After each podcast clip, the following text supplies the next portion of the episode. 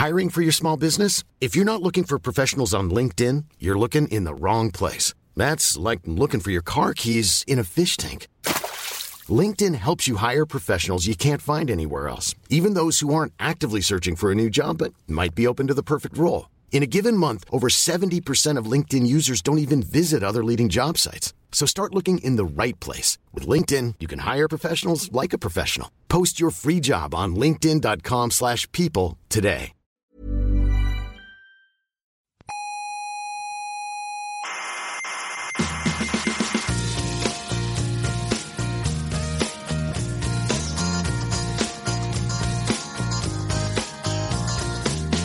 Aquí comienza Coffee Break, la tertulia semanal de la actualidad científica. Son como Isaac Asimov, Pero en jóvenes, digamos. exacto, en jóvenes Exacto. y en vez de libro, Eh, en, en radio. Y podcast. Eso.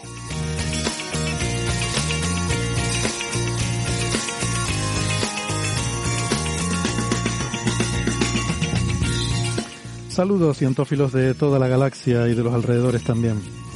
Les damos la bienvenida a nuestra tertulia científica de cada semana. Les habla Héctor Socas y esto es Coffee Break, Señal y Ruido.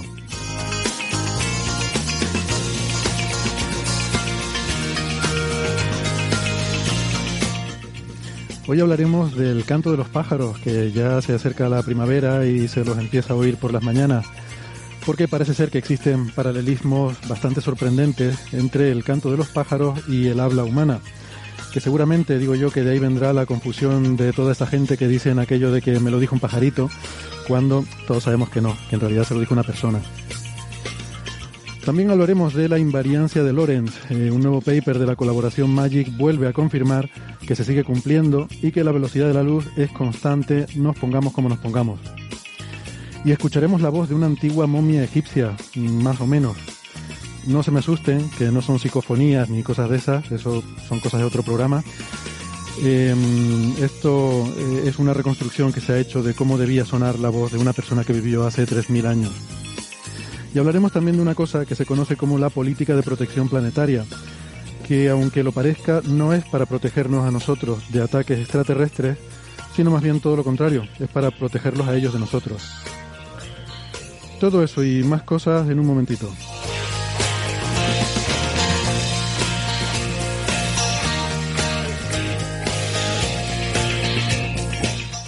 Antes, permítanme como siempre que les recuerde que estamos en muchas plataformas de internet.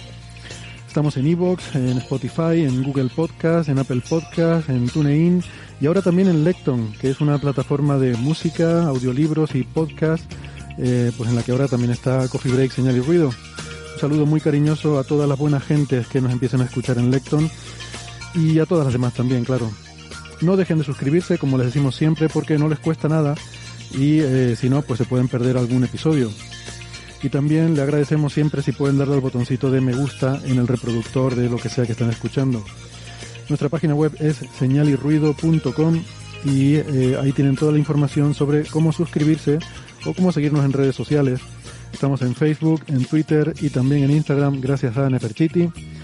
Eh, y en Facebook está el Club de Fans. Eh, no se lo pierdan porque ahí pueden seguir interactuando el resto de la semana con nosotros y con otros cientófilos de la galaxia. Recuerden que pueden venir como público a las grabaciones en el Museo de la Ciencia y el Cosmos de Tenerife y que para entrar gratis solo tienen que enviar un correo a la dirección oyentes arroba y seguirnos en redes sociales, a Coffee Break y a Museos de Tenerife y con esas condiciones les facilitaremos la entrada gratuita en el museo para asistir a la grabación.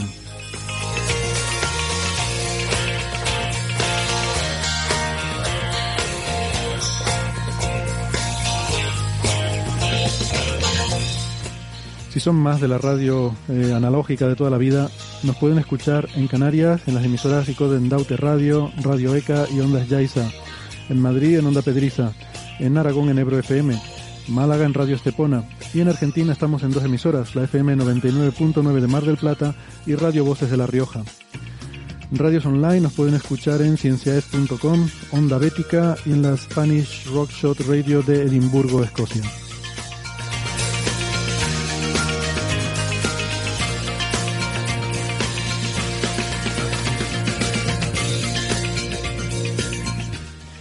Comenzamos ronda de presentaciones. Hoy me acompaña desde Málaga Francis Villatoro, que es profesor en la Universidad de Málaga, es eh, físico, informático y doctor en matemáticas. Hola Francis. ¿Qué tal? Aquí estamos en Málaga con una temperatura excelente. Supongo que ahí también la tendréis. Sí, aquí está bastante bien el tiempo últimamente, la verdad que sí. Eh, Francis es arroba emulenews en Twitter y autor del blog de la mula Francis. Y en Alicante, en la Universidad de Alicante, tenemos a María Ribes, que es profesora del Centro Superior de Idiomas de la Universidad de Alicante y es eh, más conocida por Neferchiti en redes sociales, es arroba Neferchiti en Twitter. A veces los oyentes eh, se confunden y preguntan, no es Nefertiti, esa, esa, es, esa es otra que vivió hace mucho tiempo. Estamos hablando de Neferchiti, con dos T's. Eh, hola, hola, María. Héctor. Hola, muchas gracias por invitarme. Eh, además la presidenta del club de fans de este programa. Y podríamos aprovechar lo mejor para aclarar cierta confusión que pues eh, algunos eh, oyentes nos han manifestado que tiene que ver con eh, la coexistencia, la cohabitación en Facebook de lo, la página del club de fans que pone club de fans oficial y el grupo del club de fans que bueno el otro día se sorprendían algunos eh, miembros del, del club de fans al enterarse de que no era el oficial como que no es el oficial creo que sí también es el oficial eh, Sí, ambos fundados hablas, por ¿eh? Neferchiti Es que en realidad primero hicimos la página, pero las páginas en Facebook tienen una característica que las publicaciones de visitantes no, no se ven. No, son, no se ven a menos que uno le dé a una pestaña que pone ver publicaciones de visitantes. Entonces el administrador de la página las tiene que compartir. Por eso decidimos crear el club de fans, que es un, el, el grupo que ahí todos los miembros de la comunidad pueden publicar y se ve todo y mucho más fácil y pueden contestarse unos a otros. O sea, pero las dos son la misma cosa. Las dos son oficiales, vamos a decirlo así. Bueno, no, Sí. no son oficiales porque no tienen nada que ver con el programa, sino que es una, una iniciativa aparte que, que no tiene nada que ver aquí con nosotros, pero, pero bueno, que te agradecemos el haberla iniciado y que ha cogido, eh, vamos, se ha convertido en una bola de nieve que ha crecido por su propia inercia de una forma increíble. Eh, un honor y un privilegio, Héctor. Bueno, pues vamos entonces con los temas de esta semana. En episodios anteriores. Es curioso, digo que vamos con los contenidos de esta semana y pongo la entradilla de episodios anteriores. Pues sí, es porque tenemos que eh, tenemos que retrotraernos a temas que hemos discutido en episodios anteriores y en particular eh, esto esto ha sido una experiencia muy interesante, la verdad. Resulta que hace casi exactamente un año estábamos hablando del famoso escándalo de fraude científico eh, que tenía como protagonista a Carlos López Otín, uno de los investigadores más prestigiosos de nuestro país. Eh, como bien apuntaba Francis en ese episodio número 200 hace un año, eh, uno de los del top 10, uno de los 10 eh, investigadores en su campo más importantes del mundo. Y resulta que cuando estábamos hablando de, de ese tema, eh, explicando pues por qué se había producido toda esta controversia, cuál había sido el problema, las sospechas de fraude científico que existían, pues en algún momento ocurrió esto, en ese episodio número 200, a partir del minuto 91, se dijo esto. De todas maneras, quizá, quizá lo interesante sería, eh, apúntate ahí una libretita, Héctor. Eh, dentro de un año volvemos a este tema y a ver qué es lo que ha pasado. Dentro de un año. Oye, sí, es interesante, sí. Porque aquí lo, realmente, lo realmente interesante de todo esto es cuáles van a ser las, las consecuencias para, para este hombre, para su proyecto RC, ¿qué, qué va a pasar? O sea, nada, o realmente va a haber, o, sea, o se va a demostrar que todo esto es, es un, digamos, una cosa estética que realmente no tiene más trascendencia y tal, o, o a ver qué pasa. Carlos, yo no tengo capacidad organizativa para apuntarme a algo que hacer dentro de un año. O sea, eso está completamente fuera de mi control. Pero Yo- se lo puedes pedir a Cortana. Le dices, mira, Cortana, me vas a recordar esto el Yo- año que viene. Yo no, uso, yo no uso Cortana, pero se lo puedo pedir a los oyentes, que son mucho mejor que Cortana, que nos digan dentro de un año, Oh, a ver si alguien se acuerda, ¿no? Alguien que escuche esto dentro de un año, eh, vamos a hacer una cápsula del tiempo, alguien para el cual esto sea el presente, lo que para nosotros es el pasado, dentro de un año que será nuestro futuro y es ahora tu presente, querido oyente, contáctanos en el futuro y nos dices que tenemos que recordar esto del pasado. Eh, y hacemos así un lío tremendo. Esto seguro que en relatividad general se puede poner alguna ecuación aquí que, que ligue todo esto de una forma coherente, eh, más coherente de lo que yo estaba intentando explicar. Pero Bueno. bueno, pasamos de tema. Eh, Líos aparte, eh, usted no se lo van a creer, pero efectivamente los oyentes nos han recordado, eh, empezamos a recibir muchos mensajes así un poco crípticos. eh, Oye, recuerden lo que dijeron hace un año, que tenían que actualizar la información de hace un año. Y yo al principio no sabía a qué se estaban refiriendo, pero empezamos a recibir mensajes de oyentes eh, exigiendo que diéramos cumplida, a- a- cumplimiento a este compromiso que, que adquirimos hace un año. Um, así que nada, vamos a tener que refrescar, eh, eh, en fin, eh, actualizar la información que dimos hace un año sobre la polémica esta de López Otín. Y quizás, Francis, como tú eres el que te mueves más en esos mundos, en esos círculos, bueno, y en todos los círculos, pues a lo mejor nos puedes contar un poco qué ha pasado desde entonces, en este año que ha transcurrido, si ha habido consecuencias o no. Bueno, en principio no ha pasado nada relevante, ¿vale? O sea, no ha pasado nada eh, en contra de, de este gran investigador, Carlos López Otín. Gran investigador porque tiene un alto índice de citas, porque tiene un alto prestigio, etcétera. Y prácticamente nadie ha querido tocarlo, ni desde la Universidad de Oviedo, ni desde el Ministerio, ni desde Europa. Y de hecho, eh, lo único que ha recibido eh, Carlos López Otín en, en este año han sido muestras de apoyo. Es decir, eh, la, la gente se ha volcado en, en proteger, eh, digamos, el- eh, todo el sistema de ciencia español, ¿no? Si una de las grandes figuras del sistema de ciencia español, bueno, se descuida y mete la pata y hace las cosas mal, no pasa nada, no ha pasado absolutamente nada. El sistema hace oídos sordos y, y se tapa los ojos y no quiere ver estos asuntos. De hecho, eh, hoy, bueno, ayer se publicó en, en el país, en el periódico, y, y hace un par de días se publicó en otros, en otros periódicos, en otras prens- en otros eh, medios de prensa, eh, las, unas declaraciones que ha habido muy recientes de la eh, Real eh, Academia de Ciencias Exactas, Físicas y Naturales de España, de la que es miembro el propio López Otín desde el año 2006. ¿no? Él es académico y, y bueno, la, la Real Academia de Ciencias Exactas decidió eh, tomar medidas, presionada por eh, la, la sociedad, eh, parecía que le, que le obligaba a crear una pequeña comisión de académicos para estudiar este caso, y esa comisión de académicos pues ha dictaminado que no ha pasado absolutamente nada, que el que tiene razón es Carlos López Otín, es, eh, eh, está siendo acosado, hay acoso laboral contra él, eh, hay un acoso mediático contra su figura y que él no ha hecho absolutamente nada. Él ha falsificado imágenes, ha truqueado imágenes, ha alterado datos científicos, pero como los revisores por pares de la revista no se han dado cuenta, mm, es como si no hubiera hecho nada. Sus conclusiones científicas, todo está perfecto y no hay ningún típico de, un tipo, ningún tipo de, de género de dudas de que haya hecho mala ciencia. ¿no? Eso es lo que dice la Real Academia de Ciencias Española defendiendo eh, a una persona que eh, desde revistas como Nature se le ha acusado de fraude científico. Eh, Pero fíjate, Francis, que es curioso, ¿no? Estaba yo mirando esa nota, que es que además sí que ha coincidido en el tiempo los mensajes de nuestros oyentes con esta, este comunicado de la Real Academia de Ciencias que justo acaba de salir. Y dicen, vamos a ver, es que es un poco contra, eh, se contradice un poco porque dice que esas alteraciones no son una práctica científica adecuada. O sea, eso lo dice la Real Academia de las Ciencias. No son una práctica científica adecuada y deberían haberse evitado. Eh, o sea que mm, sí que está diciendo que, que se han hecho. eh, no, es que esté mal, es que es una práctica inadecuada. O sea, de alguna forma se está cuestionando la praxis de, de estos papers. Eh, pero efectivamente luego dice que, mm, que no ven razón porque mm, que, que no lo consideran fraude porque los resultados que se presentan son correctos. Eh, entonces, claro, aquí ya estamos redefiniendo lo que es fraude, ¿no? Ya entraríamos en el debate de qué queremos exactamente decir con fraude.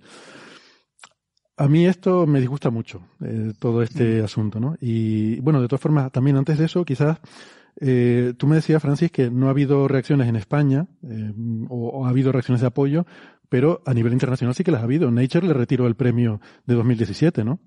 Pero el premio al mejor mentor era Sí, un sí. premio que fue un premio una de esas cosas que hace Nature que a veces eh, yo no sé si recibe algún tipo de financiación de los estados, algo así por el estilo.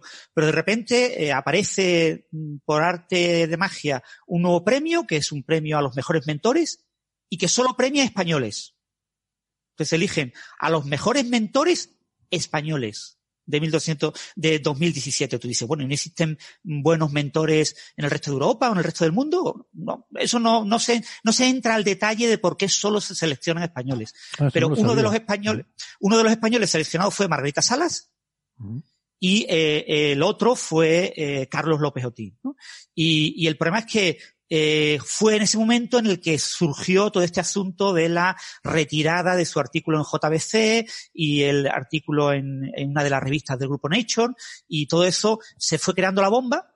Y entonces la nueva editora de la revista Nature, que es eh, Magdalena Skipper, que es editora desde enero del año 2019, que ha cambiado el formato de la revista, que ha cambiado algunos pequeños detalles en la revista, eh, decidió, por petición de, de mucha gente, eh, hacer una pequeña comisión para estudiar si realmente merecía eh, que Carlos López Otín mantuviera ese premio. ¿no?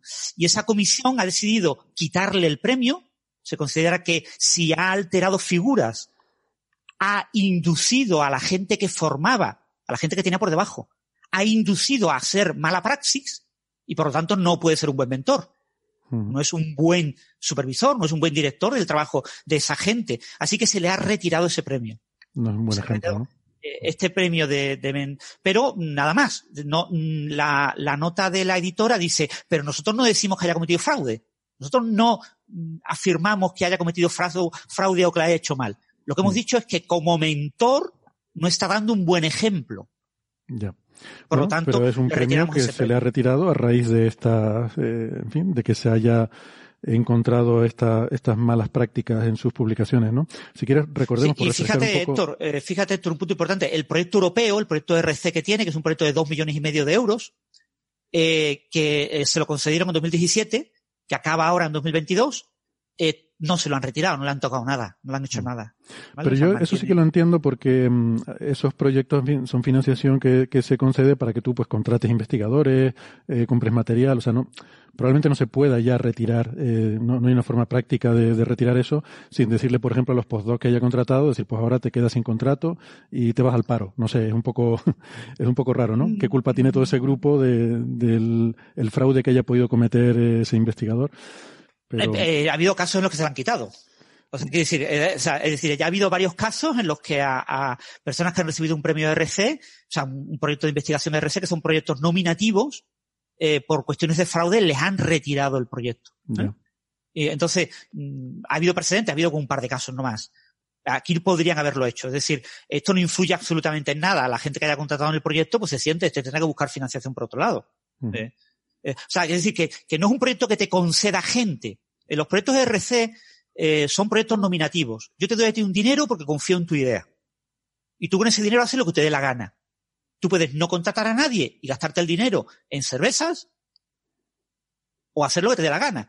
Lo que tú hagas, después te lo evaluamos, cada, cada año Mm. vas presentando un informe y a los cuatro o cinco años eh, tú presentas tu informe final y si es negativo y no has logrado hacer lo que tú pretendías, sencillamente no te volveremos a dar un proyecto. Pero nadie te dice eh, que devuelvas el dinero, salvo que cometas fraude. Entonces los casos que ha sido de fraude fragante, uno de los eh, colaboradores francés de eh, López Otín, eh, fue una persona a la que se le retiró su proyecto. De todas formas, bueno, por, por aclarar lo de la cerveza es un poco una exageración porque tienes que presentar un presupuesto en el proyecto que presentas para, para competir a estas RC, ¿no? Donde está muy desglosado eh, qué es lo que vas a hacer con el, con el presupuesto. O sea, no, eh, no es que pueda, en fin, lo, que lo comprar Pero bueno, te quiero pero decir, exageración. obviamente, obviamente, Pero- Héctor, pero que, que- que el dinero es tuyo, que te lo puedes llevar, Que no es es de la nominativo, sí. institución. Eso lo que decir es que los de proyectos institución. europeos y los proyectos españoles y los proyectos a nivel comunidad autónoma eh, funcionan con el dinero de la institución. Sí. Se canaliza a través de la institución el dinero para ti. Pero los proyectos RC, que son proyectos nominativos, son proyectos tipo mm, Estados Unidos, ¿no? Mm. Eh, proyectos de la National Science Foundation, son proyectos nominativos. Tú recibes el proyecto, si tú te mueves, te llevas tu proyecto. Te llevas el proyecto, sí. Si cambias, si te vas a otro instituto, te llevas contigo esa financiación, Mm. sí. Con lo que es una financiación en la que tú tienes mucho juego para moverla, cambiarla, moldearla. Es decir, que los, en lo- lo- en los proyectos habituales eh, hay una parte de dinero que se dedica a temas de auditoría y en la parte de la auditoría es clave y fundamental que tú hagas con el dinero lo que te has dicho que vas a hacer. Claro. Pero en los proyectos RC no existe esa parte de auditoría, entonces no es necesario que tú hagas lo que has dicho que vas a hacer, sino tú vas a hacer lo más conveniente para tu proyecto. Bueno, Con yo- lo que yo- durante yo el progreso del proyecto que- tú puedes cambiar eso un poquito. Sí, pero tienes que, en fin, eh, o sea, el proyecto que tú presentas tiene que contemplar de entrada una, la, la previsión de los gastos que vas a hacer y en qué Hombre, claro, qué a claro, claro, sí, invertir sí, tienes que, y, y eso eh, te dan el dinero suponiendo que tú lo necesitas, ¿no? Claro. Mm. Eh, Pero formas, este tipo de proyectos, déjame- el, el mínimo del proyecto son dos millones de euros. O sea, tú tienes que inventarte el proyecto para que gaste, estos Mm. son proyectos advanced, es- son los proyectos de mayor dinero, y lo mínimo que puedes pedir son dos millones de euros. Sí, porque hay tres niveles. Están los de para investigadores jóvenes que acaban de terminar el doctorado recientemente, los intermedios, y luego están los advanced, los, avanzados, que son estos para investigadores ya de con un prestigio internacional consolidado. Que, eh, no quería refrescar simplemente eh, antes, porque antes de que nos enredemos más, eh, que realmente aquí lo que ocurrió fue que este investigador, que como digo es uno de los más prestigiosos en su campo, eh, se le detectaron Aquí hay también este foro de internet, PubPeer, donde hay gente que mm, se pone a revisar eh, artículos, a buscarles posibles eh, cosas de este tipo. eh, y se detectó que algunos de sus artículos, pues las figuras que presentaba, algunas de las figuras estaban manipuladas con Photoshop, ¿no? Y mm, bueno, pues se empezaron a mirar más y más artículos, se le, se le retrataron nueve artículos a López Otín en diferentes revistas. Em, y estos artículos pues han sido directamente retirados. Eh, o sea, no es que se hayan corregido ni que se haya publicado una errata y, eh, y lo que se ha detectado es esa manipulación de las figuras, ¿no? de algunas figuras. Mm, ¿Qué pasa? Que la argumentación, hay varias argumentaciones de defensa, ¿no? Siempre cuando se acusa a alguien de cualquier cosa, siempre hay una serie de, de argumentaciones de defensa. La más eh, repetida y también a la que se acoge la, la Real Academia de la Ciencia es que los resultados son válidos. Es decir, estos resultados se han reproducido por otros grupos y lo que dicen esos artículos, sus conclusiones son correctas. Eh, esto lo estuvimos discutiendo en aquel episodio. Para mí esto no invalida el hecho de que sea un fraude. Hay, evidentemente hay diferentes niveles de fraude, como todo en la vida. Hay un poquito de fraude, hay mucho fraude y hay ya corrupción a escala institucional, ¿no? O sea, hay diferentes niveles. Entonces, si además los resultados hubieran sido mentira, eso ya hubiera sido un fraude tremendo.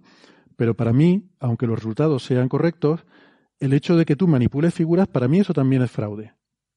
Igual aquí ya podemos entrar a debatir lo que uno considera fraude o no. Eso a lo mejor es, en fin, pero o sea, esto no es, no es inocuo. O sea, cuando se dice, no es que no hace daño a nadie. No, sí hace daño porque la ciencia es muy competitiva. Y hay mucha gente compitiendo por esos fondos europeos y por muchas cosas. Y, y una persona que publica 20, 40 artículos al año, eh, pues evidentemente es una persona que, que va a tener un impacto muy grande y que va a tener eh, una ventaja competitiva. Si tú estás tomando atajos para publicar esos artículos, estás teniendo una ventaja injusta sobre otra gente que está compitiendo en esa misma carrera, ¿no? Y yo pongo el ejemplo. Si Nadal, por ejemplo, juega un partido contra el número 100 del mundo, ¿vale? Lo normal es que Nadal vaya a ganar. Pero no debe doparse. Porque si lo pillan dopándose contra el número 100 del mundo, no vale decir, iba a ganar de todas formas aunque no se dopara. Por tanto, no pasa nada. No, no, no. Es que aunque no cambie el resultado, es una mala práctica. No se debe hacer. Entonces, pues por mucho que, el, que este, en fin, este investigador pues sea un investigador de gran prestigio y uno de los más importantes del mundo y tal, precisamente por eso debería dar ejemplo. Debería ser incluso más escrupuloso que los demás. Sí, eso es el punto clave. O sea, eh, fijaros, el, básicamente lo que adulteró en las imágenes fue la hipótesis nula. Es decir, en, en biología es mucho, incluso mucho más importante que en física, ¿no? Eh, tú planteas una hipótesis para explicar un mecanismo y tú dices, bueno, pues yo comparo, hago, mm, planteo un experimento en el que tengo eh, casos en los que son casos de control, en los que yo no hago ningún tipo de acción en relación a mi hipótesis, sino que dejo evolucionar el sistema de manera, digamos, natural. Y después, eh, mi hipótesis consiste, pues yo qué sé, que al aplicar cierta sustancia a, a unos ratones pasa tal cosa.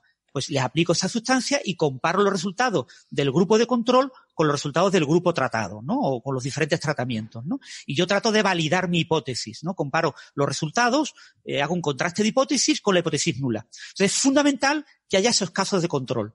Entonces básicamente lo que hizo el grupo de Carlos López Otín es utilizar los resultados de un caso de control de como 10 años antes.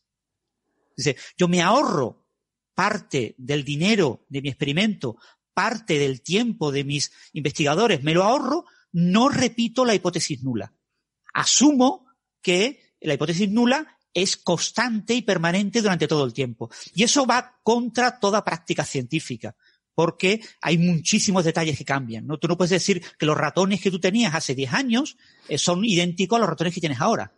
Pero eso te ahorra mucho tiempo, porque te ahorra parte de los experimentos, te ahorra parte de, bueno, son, son experimentos con animales, te ahorra parte de análisis, o sea, te ahorra muchas cosas. Y si lo vas a hacer, y si lo vas a hacer porque crees que, que va a salir lo mismo y que el resultado no afecta, lo dices en el paper. Dices, no hemos hecho el control, pero pensamos que lo que no puedes intentar engañar al personal.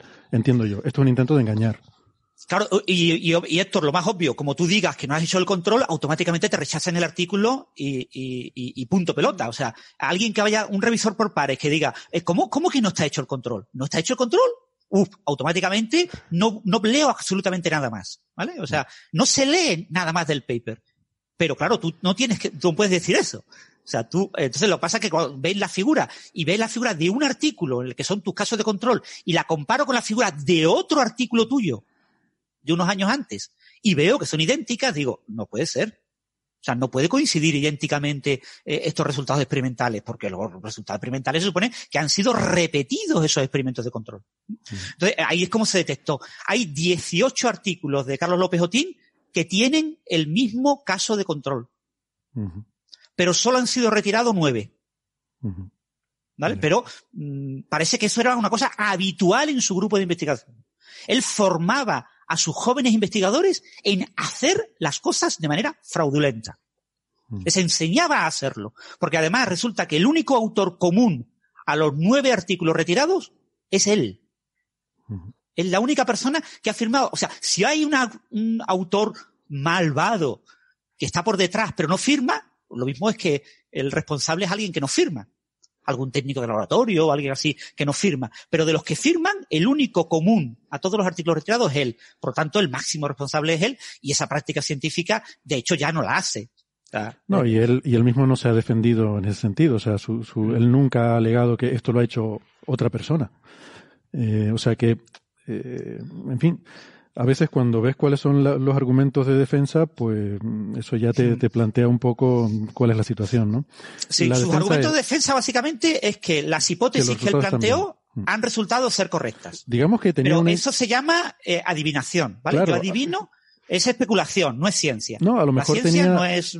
a lo mejor tenía una intuición de que eso efectivamente iba a ser así, y pues, pues está bien, pero mm, puede ser que eres tan brillante y, y tiene, conoces tanto el tema y eres tan experto que tú ya anticipas qué es lo que va a salir, mm, ¿vale? Pero no intentes engañarnos. Di, mm. pues yo estimo que hago la hipótesis de que, de que esto va a ser así y, y ya está, y lo dices, ¿no? Pero sin engañar al personal. Bueno, no sé, que en fin, eso es un poco la situación en la que está el asunto. Eh, no, no ha habido, bueno, ha coincidido que estos días hemos tenido esta declaración de la Real Academia de Ciencias Española, que bueno, a mí me parece que sacar la banderita, ¿no? Eh, hay mucho de esto también. Yo, yo le digo, a mí me parece una cosa vergonzosa que la Real Academia de Ciencias haya hecho esto y, no tenía que haberlo hecho. Una cosa privada y que nadie se hubiera enterado o, o directamente pasar, porque esto es un esperpento, esto es una cosa eh, de película de, de, Berlanga. te, te, pone la ciencia española a un nivel eh, realmente vergonzoso. Menos mal que está escrito en español y que poca gente se va a enterar, pero eh, esto es vergonzoso para la ciencia española, ¿no? Ya digo, estamos hablando de la Real Academia de Ciencias Físicas y Naturales de España, una institución histórica. Mm que vende y que tiene una tirita puesta en el, en el escudo eh, que pone que esto es verdad y no sé cuánto, unas veritas, no sé cuánto, no sé qué. O sea, que, lo, que se supone que es la institución que representa, es como si mm, el, el, el, rey de España pues hiciera barbaridades que las hace. Y, vamos a dejarlo. Y, vamos, y vamos a no seguir por esa línea. Gracias, ¿no? O sea, tú, tú, no, qué bien, no pasará. Como es el rey, puede hacer lo que le dé la gana. Pues no, hombre. Eh, sí. O sea, tú no puedes defender a un académico eh, solo porque sea tu amigo. O porque sea compatriota, ¿no? Que yo es que mm. siempre me, molesta el, el nacionalismo este de decir pues que como, como es español, o sea, yo siempre digo, porque también nos, nos criticaron algunos oyentes después de aquel programa, porque decíamos que, decían que habíamos sido injustos, que habíamos tratado mal a, al, al doctor López Otín y demás. Digamos, a ver, si esto en vez de ser un investigador español, estuviéramos hablando de un investigador mm. polaco, eh, nadie estaría defendiéndolo. Eh, al final es sacar la banderita y oye, no, lo siento.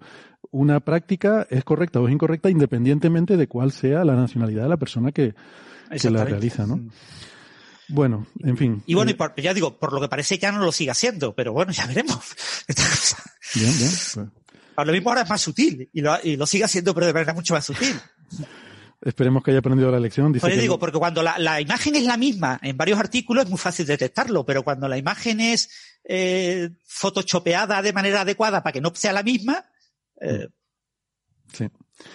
Bueno, pues no sé. Eh, ahí está un poco lo que cada uno quiera entender por, uh, por fraude. Yo no sé si María, tú tienes opinión sobre si eh, a lo mejor estamos siendo demasiado estrictos con que la, no, no, la mala praxis involucra no, solo yo... los resultados, sino no, yo creo que tenéis razón en todo lo que habéis dicho, lo habéis explicado muy bien. Es un, es un fraude y además un, un ejemplo a sus estudiantes, a sus subordinados, diciendo esto no pasa nada porque se haga así. Mm. Es como un atajo para llegar a un resultado que, como decís, aunque sea correcto, pues el medio no, a mí no me parece bien eso. Y como, mm. como habéis dicho, sea español o sea de donde sea, eso no se puede consentir.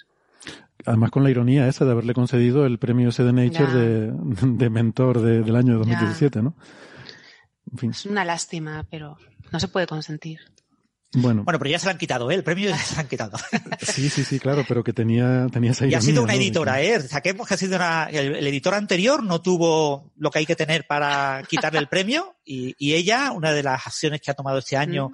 y que han sido más valoradas por cierta gente como yo, es eso, es que, que ha tenido esa capacidad de decir, mira, yo, eh, eh, además lo, los editores de Nature hay veces que son como muy continuistas y otras veces son como un poquito más radicales y, y esta nueva editora eh, es de los radicales, o sea, va a ser una persona que va a dejar marca y va a dejar un sello personal en, en, en Nature, sin lugar a dudas, en los próximos años se hablará probablemente muy bien de ella o muy mal, no lo sé, pero ha empezado muy bien. Esta es Magdalena Skipper, ¿no? Me, me habías sí. dicho que... ¿Y, ¿Y sabes de qué campo viene? Eh, no, no recuerdo, pero es algo de ciencia biológica. No recuerdo exactamente qué campo es. Uh -huh. eh, bueno, pues a ver si, en fin, yo creo que estas cosas están bien porque indican que, que, hay cierta, o sea, por supuesto, es una mala noticia que pasen estas cosas, pero es una buena noticia que se pillen, ¿no? Como siempre que vemos casos de, de corrupción en, salvando las distancias, no es lo mismo, ¿eh? esto no es un caso de corrupción, pero, pero que digo que cuando vemos un caso de corrupción en las noticias, pues siempre te queda la parte negativa de que nos están robando dinero, pero por otra parte la positiva es decir, bueno, pero lo han pillado. Entonces, sí. eso está bien, quiere decir que de alguna forma hay un sistema que está ahí vigilante, ¿no? Eh, y pues nos podemos quedar un poco con la buena sensación esa de que hay un sistema científico de, de escrutinio, de vigilancia, eh, que, que hace que, que bueno, que estas cosas se, se pillen, ¿no? No sé con, con cuánta, eh, qué porcentaje de ellos se pillan, pero por lo menos que aparezcan algunos, pues lo podemos ver de esa forma positiva. Bueno, si quieren podemos pasar de tema y hay una noticia que ha sido muy llamativa últimamente, que es la de la, iba a decir psicofonías, no, no son psicofonías, pero eh, hay un artículo, eh, María, a ver qué te parece a ti, que salió publicado en Nature Scientific Reports, que ya digo que es un journal que nos deja ciertas dudas a veces porque hemos visto publicado aquí cada cosa un poco extraña, pero que han hecho una cosa, los autores de este trabajo, eh, Howard y colaboradores, han hecho una cosa muy divertida, que es esto que decía yo al principio de, mmm, eh, bueno, el artículo se titula Síntesis de sonido vocal de la momia de 3.000 años de edad de Neymar o algo así. Esto. Esa, Nesiamón. Eso. Bueno, lo que está en inglés pone Nesiamun, pero yo que soy española digo Nesiamón, aunque el nombre correcto es Neymar, lo has dicho bien. Nesiamón. O sea, el, el, Nesiamón. al españolizar los nombres estos hay que acabarlos en ON. Sí. Como Tutankamón bueno, no, y estas no. cosas. Sí, no está así tan fácil, pero Nesiamón. Vale. Y entonces cuéntanos un poco lo que han hecho. Pues yo creo que fuera de mi departamento de lingüística a todo el mundo le parece una tontería y vosotros también reconocer que lo habéis pensado. Hombre, un poco de tonterías, que... pero, pero una tontería divertida. O sea, a mí me gustan las tonterías divertidas. Es que tiene más que la simple tontería. Bueno, el caso es que es una momia de, del siglo XI. Es de, de la época de Ramsés XI, ¿vale? Es de la dinastía XX. O sea, siglo XI antes de Cristo. Sí, perdón, Claro. perdón. Es que yo, mi, mi vida se mueve ahí antes de que... Antes de Cristo, claro. Tú siempre estás antes de. Cristo. Entonces, esta eh, se ha... Perdón, habría que decir era común para ser políticamente correctos. Es verdad, es verdad, perdón. El caso es que voy a decir, lo, lo, lo más importante prime- primero que os tengo que decir es que esta momia tenía casi intacto su aparato fonador, o sea, tenía casi completa la laringe. Y esto no es algo común en los procesos de momificación. O sea, que es, es algo extraordinario. Entonces, lo que han hecho estos científicos es la Universidad de Leeds, me parece, ¿verdad? Eh, sí, de Leeds y Royal Holloway también. Lo que han hecho es hacerle un tag a la momia y sacar una reproducción en 3D de, de todo su tracto vocal. Lo que pasa es que le faltaba O sea, el fíjate tú cómo están las listas de espera para hacerte una resonancia, que esta pobre momia tuvo que esperar 3.000 años. Bueno, ya le tocaba. Entonces, al, al reconstruir su, su aparato fonador, aunque no tiene, no tiene el velo del paladar que se necesita para producir algunos sonidos, la laringe estaba prácticamente intacta. Entonces, con esa reproducción, han utilizado un, es un, en realidad es un aparato de música. ¿A ti te gustaría eso? Se llama tracto vocal C, no, órgano del tracto vocal. Y lo que es es una, una máquina como una especie de sintetizador que insufla aire como si fuera una persona hablando y, y le hace vibrar, porque claro, tampoco tiene las cuerdas vocales. Entonces, al pasar el aire por ese aparato fonador, se ha emitido un sonido y la noticia es como así hablaba.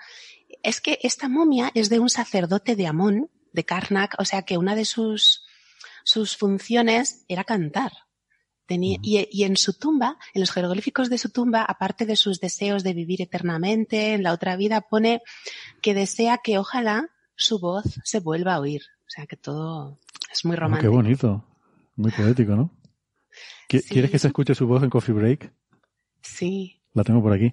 sí, escuchará, ponla. Y os cuento el, el pequeño, pequeña revolución que he montado yo en mi departamento poniendo este sonido y preguntándole a la gente, Vale. ¿qué oyes? Como, ¿de qué color es el vestido? Vale, atentos a la voz de la momia.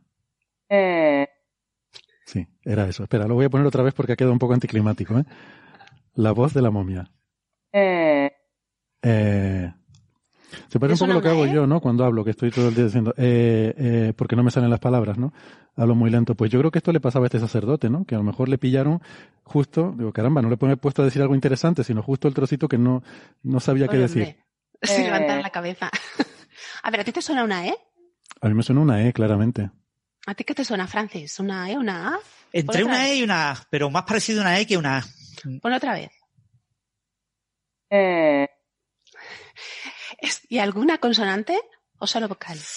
Yo veo un sonido básicamente vocálico, pero mm, Muy me bien. falta estructura para ver eh, consonantes.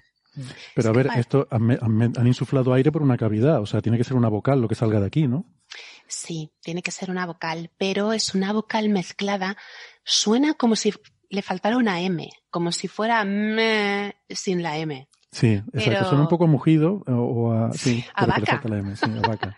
Suena a vaca. Mira, tengo aquí apuntadas la- los comentarios de mis compañeros del Departamento de, de Lingüística del Centro Superior de Idiomas. Me han dicho, tengo una compañera que se llama Isabel, Isabel Medina, y es experta en pragmática, y me ha dicho, uy, saludos a Isabel. Isa-. Isabel es oyente de Coffee Break. Sí, sí.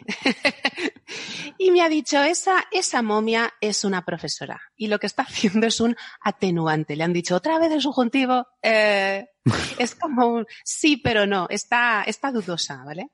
Otra compañera, Eso, eso es lo que yo digo, es una vacilación. La momia está vacilando, Sí, vacilando está de dudar, vacilando. no de, sí. bueno, tú ahora mismo las dos cosas. Otra compañera me ha dicho que es una vaca, Laura, Laura Díaz. Mm. Cristina Ross, les tengo que nombrar porque ya soy en el coffee break, me la, cuando ha oído esta, este sonido me ha dicho, esa momia claramente es catalana. Eso es una E Uberta, me ha dicho suena a Punset. ¿Os acordáis de Punset? Cuando intercalaba la molécula, eh, bueno, no termina ahí la cosa. Termina, después de poner este sonido muchas veces, una compañera que tenía los auriculares puestos, Sonia, me dice, oye, ¿qué es ese sonido que estás poniendo todo el rato? ¿Te has bajado un tono de chubaca para el móvil? De chubaca para el móvil. Sí. En fin, queda mucho juego. Es que es un proyecto que se llama Voces del Pasado. No, no lo han hecho solo con, con esta momia y tienen intención de reconstruir los aparatos fonadores de, de otros restos humanos. No los sé aparatos fonadores voy a aclarar que es lo- los aparatos para producir sonidos, ¿eh? porque no sé si la gente sabe de lo que estamos hablando. Sí, la laringe, la garganta, las, las cuerdas vocales no, pero se pueden simular. Mm. Y bueno, hasta ahí a mí me ha dado mucho juego en mi, en mi departamento. Genial. O sea, me, me ha parecido, leyendo esto, mm, así sin entender mucho el contexto histórico de- de- y arqueológico del asunto, que han perdido una oportunidad gloriosa estos autores para titular el artículo La voz de los muertos. Sí. Que, sí, para el que no lo sepa, es una, un clásico, una novela clásica de ciencia ficción de Orson Scott Card. El juego de Ender, que quizás es más conocida, pues esta es la segunda parte, que es mucho mejor que el juego de Ender. La voz de los muertos. eh, hubiera quedado muy, muy guay como nombre para esto. Y, y María, esto de, de Truth Voice, ¿no? La voz verdadera en, en el artículo que, porque lo ponen en el título, ¿no? En este paper. Sí, ese es el epíteto de este sacerdote, era como su, su título, el de la voz, no solo de la voz verdadera, sino el que, el que habla con la voz de la verdad, porque él hacía oráculos de, en el templo. Entonces tenía que hacer rituales musicales, tenía que, que cantar, rezar y, y transmitir las palabras verdaderas de los dioses. Em, y esto es parte de un proyecto, parece que hay no solo el de reconstruir eh, la voz de este individuo en concreto, sino están buscando también otras posibilidades, ¿no? Eso es, pero pone todavía que está como futuro trabajo, es un proyecto en marcha, pero tienen al final, donde pone lo- los datos, ahí te, mm, nos dicen los, los el software que utilizan, las máquinas que han utilizado todo en la Universidad de Leeds, que están preparando futuras voces de los muertos. Em, porque claro, la dificultad de esto es que necesitas eh, que se haya preservado también el tejido blando, no solo los huesos, ¿no? Sino que... Y eso, debe ser es. complicado. Bueno, al menos una parte, porque teniendo una parte se puede más o menos reconstruir, porque mm, además al ser un hombre, pues le meten frecuencias más bajas. Te- eh, tengo que decir que se me ha olvidado comentar que todo el aparato de su laringe era más pequeñito que el de un hombre adulto actual. O sea que era un, un tamaño más pequeño. Entonces, a la hora de reconstruirlo se tiene que tener en cuenta su disposición, no solo de la laringe, porque también está la caja de resonancia, que es la, la boca, la, el, el paladar, la posición de los dientes, por eso cada persona sonamos distinto. Y, y María, eh, eso es habitual, quiero decir, la, la gente en el antiguo Egipto era bastante más pequeñita que los actuales. Sí, sí, no solo en Egipto, sino en conforme avanza la, la civilización o la evolución, somos más altos, comemos más, más yogur, ¿no? Comemos mucho y mejor. Sí, sí, vamos creciendo. Sí, porque la verdad es que no suena para ser alguien que se encargaba de estos rituales para los cuales la voz era tan importante, no suena así particularmente impresionante, ¿no? Bueno, pero pobre hombre, es que le faltan muchas cosas de, su, de, de sus órganos vocales. Eso es más o menos una aproximación. Bueno.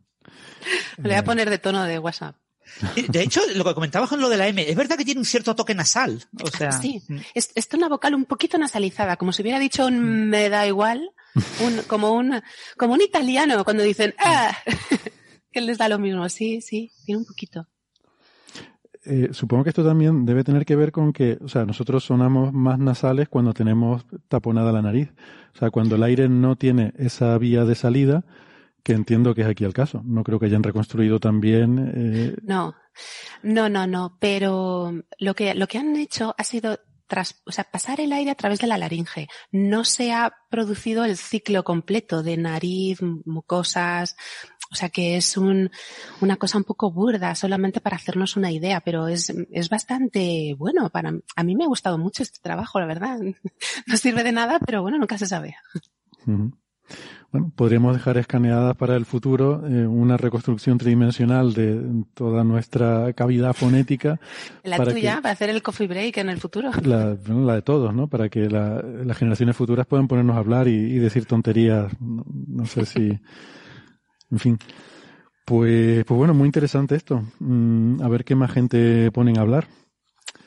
Porque, claro, también hay otra gente que podría ser interesante y que están embalsamados por ahí, pero, pero a lo mejor los más recientes sí, sí, que tenemos, eh, de los más recientes sí que tenemos grabaciones de cómo sonaban. Sí. Eh. Sí, pero también hace falta que se pueda acceder a esos, a esos cuerpos, a esos restos, que, que esté permitido, que esté más o menos en buenas condiciones para que no se destruya al tratarlos, o sea, que no, no es cualquier cosa. O sea, que es un buen trabajo. Vale. Sí, o sea que desde el punto de vista ético es mucho más fácil hacer este tipo de estudios con momias de hace 2.000 o 3.000 años que hacerlo pues con, con momias de hace 200 años.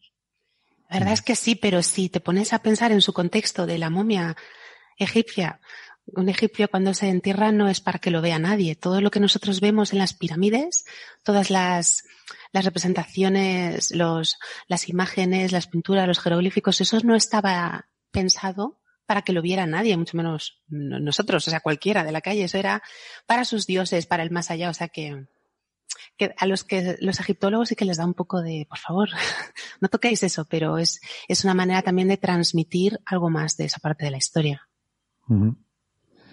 Sí, realmente es un sacrilegio lo que hacemos, ¿no? Es una invasión de la privacidad en toda regla. Eh, habría que plantearse hasta qué punto después de la muerte eh, está permitida la invasión de la privacidad. Tenemos estas leyes que protegen, ¿no? La, eh, bueno, eso, en fin, daría para otra, otra tertulia aparte. Eh, bueno, si quieren pasamos de tema y, y, pasamos de momias que hablan a pájaros que parece que casi que también hablan, eh, o que por lo menos sí. se parece sorprendentemente el, el canto de los pájaros a cómo hablamos las personas. ¿Esto cómo es posible? Bueno, el canto, los pájaros que hablan, mira, eso que acabas de decir, me ha recordado una frase de Picasso, creo que era, cuando le preguntaban por el significado de, de sus cuadros, él no le gustaba explicar el significado. Él decía que tú tenías que sentirlo. Está hecho para ti, lo ves, lo sientes. Y él decía, yo no entiendo lo que dicen los pájaros cuando cantan, pero me gusta escucharlos y disfruto con ello. Pues tú haz lo mismo. Uh -huh. Bueno, eso. Es que el, el, paper este a mí me ha llamado muchísimo la atención. Mira, el título es exactamente es paralelismos, ¿no? Paralelismos en la organización secuencial del canto de los pájaros y el habla humana. Y ahí hay dos cosas clave, muy importante. Primero, secuencial, porque es una secuencia. ¿Una secuencia de qué? De sonidos. O sea, lo que estamos comparando no son significados, porque no, no hemos descifrado el, la lengua del el idioma de los pájaros, pero podemos comparar cómo están organizados esos sonidos que ellos producen con sonidos del habla. Que el habla no es ni la lengua ni el lenguaje. O sea, el, hay que establecer una distinción que, se, hace mucho a lo largo del, del, artículo. El lenguaje es, ya sabéis, es la capacidad de los seres humanos para comunicarnos. Y luego están las lenguas, la lengua que es la formalización o la canalización de esa capacidad de comunicarse, que son lo que llamamos idiomas. Pero en este paper lo que se trabaja es el habla, que varía según cada individuo. El habla es el uso personal que se hace de la lengua, no solamente a nivel individual, debo decir, sino también de una comunidad, porque depende de las características sociales, culturales, educativas y también físicas, como hablábamos de, de la momia. Depende de la disposición de tu, de tu boca, tus dientes. Entonces, en este artículo no se dice que se, no se comparan lenguas, sino la organización, la estructura de los sonidos. En, y comparan cuatro, cuatro pájaros, los cantos de cuatro pájaros con los sonidos de cuatro lenguas humanas. Y esto, me acuerdo, lástima que no esté aquí Alberto, cuando hablamos de esto la primera vez, me dijo, pero qué, qué bella fantasía es esta.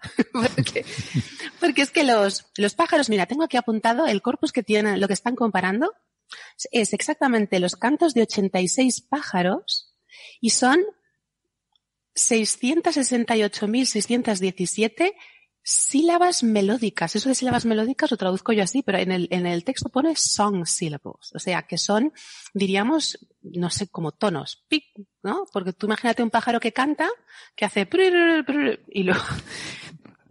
¿Cómo, cómo, cómo hace? A ver. No, no. Entonces, en total son... No, no lo vas a repetir. 100, no lo voy a repetir.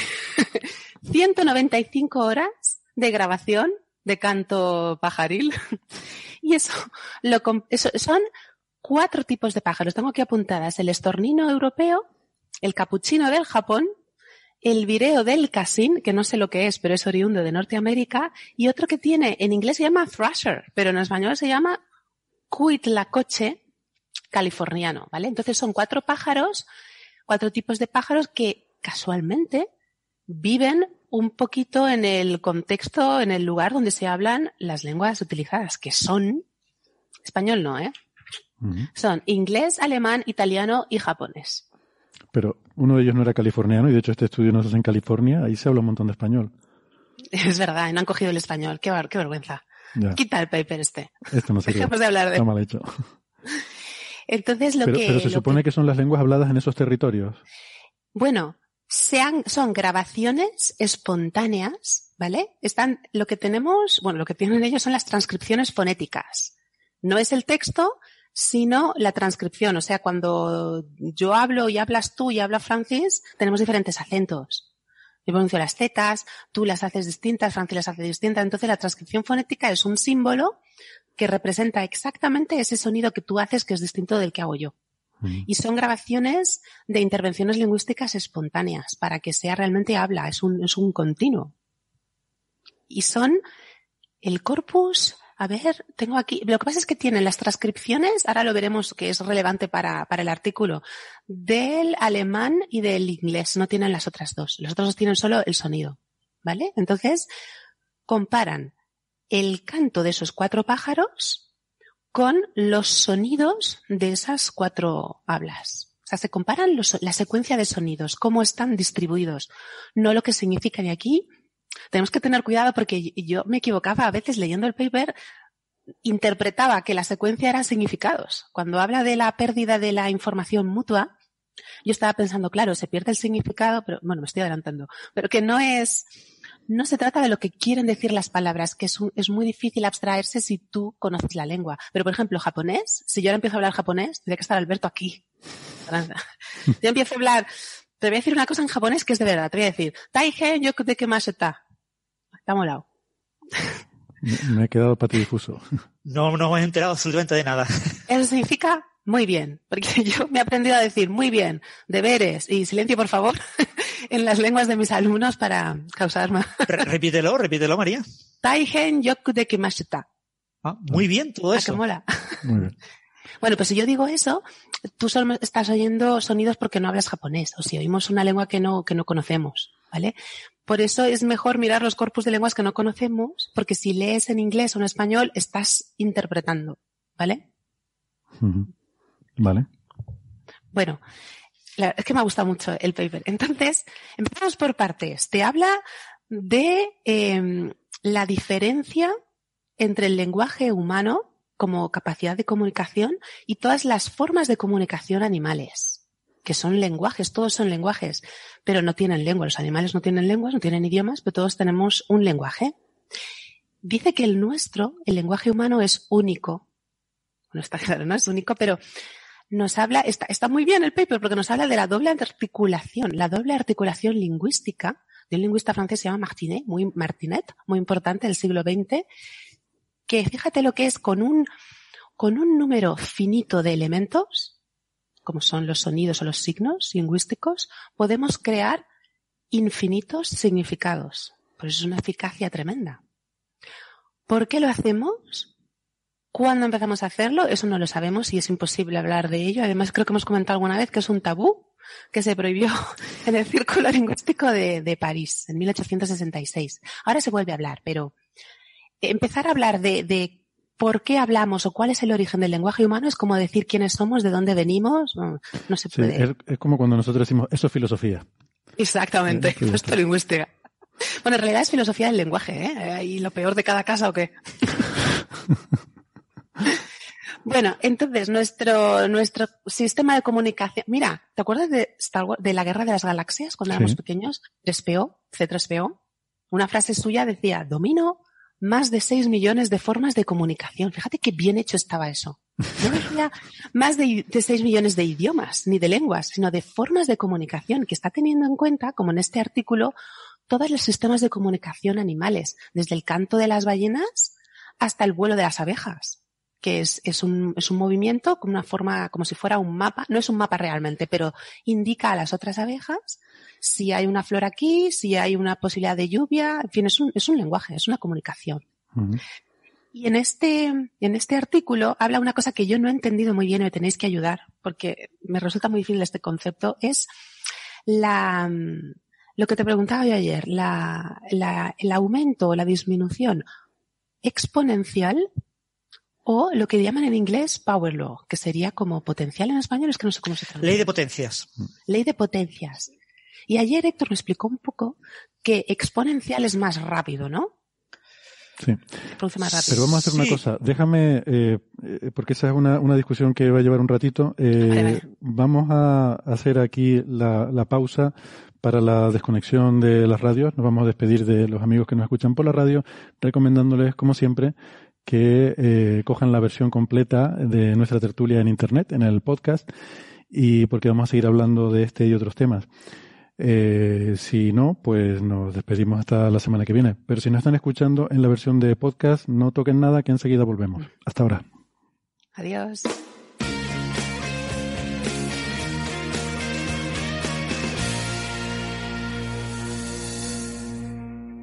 Muy bien, pues gracias por seguir acompañándonos. Eh, estaba preguntando María por la diferencia entre una ley de potencias, una power law, y una y una exponencial. Eh, que no sé si Francis quiere eh, hacer los honores. Bueno, básicamente la idea del crecimiento exponencial, eh, tanto hacia arriba como hacia abajo, es la clásico ejemplo del, aje- del ajedrez. Cuando pongo en cada eh, cuadradito del ajedrez pongo un granito de arroz y el doble de los granitos, ¿no? Pongo en un cuadrito un arroz, no te pongo dos, no te pongo cuatro, ocho, diez. Eso es una, eh, un crecimiento exponencial.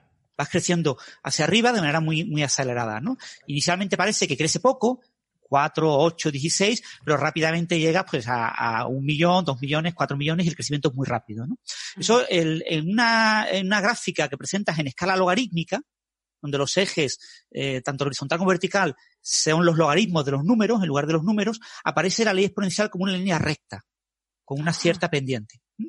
Eh, lo que pasa en ciertas redes, en ciertos sistemas que están interconectados, es que eh, no hay eh, una jerarquía clara de escalas. Fijaros que cuando hablo de una ley exponencial y digo uno se convierte en dos y dos se convierte en cuatro y cuatro se convierte en ocho, tengo como un árbol que se va como abriendo. ¿no? Y tengo en cada eh, nivel, pues aquí tengo ocho, abajo tenía cuatro, después tendré 16. El número va como creciendo. Pero hay muchas redes que son redes eh, bastante complicadas, eh, no completamente aleatorias, no sirven las aleatorias. Son redes en las que no hay factor de escala, que yo mm, me aproximo y veo las cosas pequeñitas y veo una cierta eh, conectividad entre los elementos, pero me alejo, voy como agrupando esos elementos y me alejo y veo la misma, parece que es del mismo tipo, como si no hubiera una escala, como si no pudiera distinguir, como si la rugosidad fuera la misma vista muy de cerquita a muy de lejos, ¿no? Esa invarianza de escala lleva a lo que es una power law, a una, una ley de potencias en la que en una escala logarítmica, en lugar de ser una línea recta, lo que tienes es como una línea que es más o menos recta, pero cae como si fuera una montañita, ¿no? Como una, como un hombro, como lo que es la forma de un hombro. Entonces, son dos leyes eh, que representan dos procesos muy distintos. La ley exponencial representa, a nivel de teoría de redes, eh, una estructura jerárquica bien definida, en la que cada nivel se va partiendo en un conjunto de niveles y, y cada elemento se, se bifurca, ¿no? Cada rama genera subramas más o menos en la misma cantidad. Y la ley de potencia, sin embargo, es diferente, porque tengo como eh, típicamente la ley, por ejemplo, de los seis grados de, de conectividad entre dos personas, ¿no? Dos personas se pueden conectar mediante unas seis, ¿no? Pues ese tipo de, de ley se puede aplicar no solo a las personas, sino puede aplicar, por ejemplo, a las ciudades. Y se puede aplicar a los países. Y se puede aplicar a los planetas. O sea, eh, a diferentes escalas puedo aplicar la misma ley. Entonces eso te da una, una invarianza de escala que me lleva a la ley de potencia. Entonces, en muchos sistemas, por ejemplo, Internet. Internet tiene invarianza de escala. ¿eh? La, la conectividad en Internet básicamente sigue una ley de potencia, no una ley de tipo exponencial. Ajá. Entonces, eh, eso te da una idea de cómo se estructura la conectividad en un grafo, en una, en una red. Mm, qué bueno. Eso me costaba mucho entenderlo. No sé si lo he entendido del todo, pero Sí, entonces ya te digo, hay muchos sistemas que eh, a cierta escala son jerárquicos, vale. pero que a otra escala se convierten en, en invariantes de- respecto a la escala. O sea, tienen Muy escala así. hasta cierto nivel, pero de repente dejan de tenerlo. ¿no? Es como Entiendo. si las relaciones entre los países eh, fuera diferente a las relaciones entre las personas. Ujú. Entonces tú ves un, una, una, un tipo de relación entre las personas que no es la relación que ves entre los países. Ajá, sí, sí, Entonces, sí. entre los países ves una estructura jerárquica y sin embargo entre las personas pues ves una estructura como mucho más, como un mismo nivel de grado de conectividad. No hay unos grandes hubs que se bifurcan, sino que hay un cierto nivel de conexiones más o menos común entre todos los elementos, ¿no? Y eso pasa, por ejemplo, por cuenta esta gente en el idioma, ¿no? En- Eso es. Esa iba a ser mi pregunta, Eso ¿no? es. Que qué tenía que ver eh, estas leyes, ¿no? La exponencial o la ley de potencias con las similitudes eh, entre el lenguaje humano y el de los pájaros. Pues mucho, y, y me alegro mucho de estar aquí porque no, no lo entendía. Ahora, ahora lo entiendo mejor. Es que la, mm, el lenguaje humano, la capacidad de, de comunicarse y de formalizarse en lenguas, se genera mediante mm, unos procesos jerarquizados. Pero aquí también tendréis que ayudarme porque yo lo conozco a nivel usuaria. También en, en las distancias muy cortas entre caracteres la, existen los llamados procesos de Markov. Héctor, te estás tomando un café ahí más a gusto relamiéndote. Estoy, estoy disfrutando la tertulia y tomando un café. sigue, sigue. Procesos de Markov, porque yo siempre he dicho Markov, pero se lo he hecho pronunciar a una alumna rusa de Moscú y me ha dicho que es Markov. No, no, Andrei Vderievich Markov. Ah, sí, yo siempre he dicho Markov, las cadenas de Yo- Markov y estas cosas. yo- Pues mira, Pero interesante. mira, hoy como venía aquí he preguntado a una, a una rusa. Entonces. O sea, hacemos la- Markov casi igual que el de los Apeninos a los Andes, vamos, como el de mi mono a medio y todo eso. Bueno, bueno, bueno. ¿Pongo la alerta viejuna? No, no hace falta, ¿no? Eso No, es- pero yo, yo imparto clases en las que hablo de cadenas de Markov ocultas y de modelos markovianos Eso es. y, y tendré que resaltar eso, que ahora se llama Markov, no Markov. Yo siempre he dicho Markov. Todos hemos dicho Markov toda la vida. El caso es que la, la, la- vamos a pensar en una, vamos a pensar en español, en nuestra lengua, ¿vale? Cómo construimos las eh, frases. Cuando empezamos a hablar, lo que hacemos es un sistema de dependencias. Dependencias sintácticas, principalmente, aunque no solo, hay, muchas más cosas. En, una frase, cuando yo empiezo a hablar, unas palabras dependen de otras pues está eh, el sujeto, el verbo, el objeto, ¿no? Pero va más allá. Está lo que llamamos la de ixis. El, el, si yo digo, tengo una moto que me gusta mucho y la saco los domingos, ¿vale? Ese la, ¿a qué se refiere? A la moto. A la moto, ¿no? Es una, es una distancia muy corta y la depende de la moto. Es, es, lo que quiero hacer es no repetir la moto y utilizo un pronombre.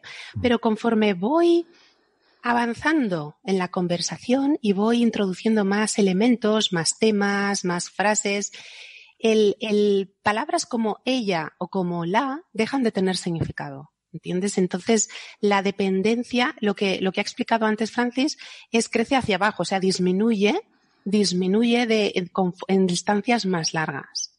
Y esto es en una lengua que nosotros comprendemos en cuanto al significado. Por eso decía antes que tenemos que pensar en la secuencia de sonidos para compararlo con los pájaros. Si vamos a caracteres, vamos a caracteres, hay, ahí sí que hay un proceso de Markov. A mí me cuesta decir Markov, ¿eh? toda la vida Markov. Ahí hay un, quiere decir que podemos, yo te lo cuento a nivel muy simple, ¿eh? Francis te lo voy a contar ahora bien, que podemos predecir qué letra va a venir después teniendo en cuenta la que tenemos antes.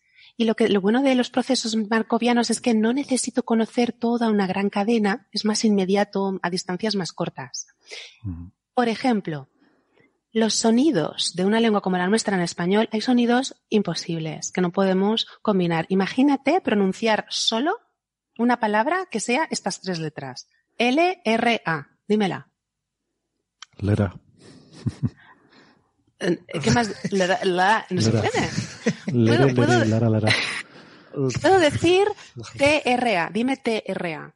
Tra. Esa es más fácil. Tra. ¿No? Claro, tra. puedes decir tra. En la combinación de T y R, o sea, al principio de una palabra, en una, en una sílaba sin que tenga ninguna vocal antes, es posible.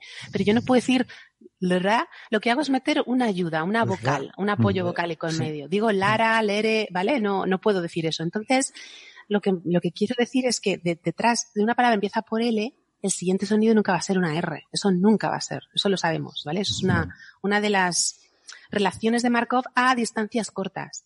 Y lo que, lo que hace en este artículo es secuenciar. El canto de los pájaros les da unos, unos símbolos y las, los sonidos de las hablas humanas tienen otros símbolos porque en realidad no está escrito el texto, está transcrito fonéticamente. Y se ve la secuenciación, la estructura, cómo se combinan esos caracteres entre sí. Imagínate que fueran letras o sonidos. Fonos, ¿vale? Fono es una, no es un fonema, es un, como lo que yo puedo decir con un, con un golpe, no es una sílaba, está dentro de la sílaba, ¿vale?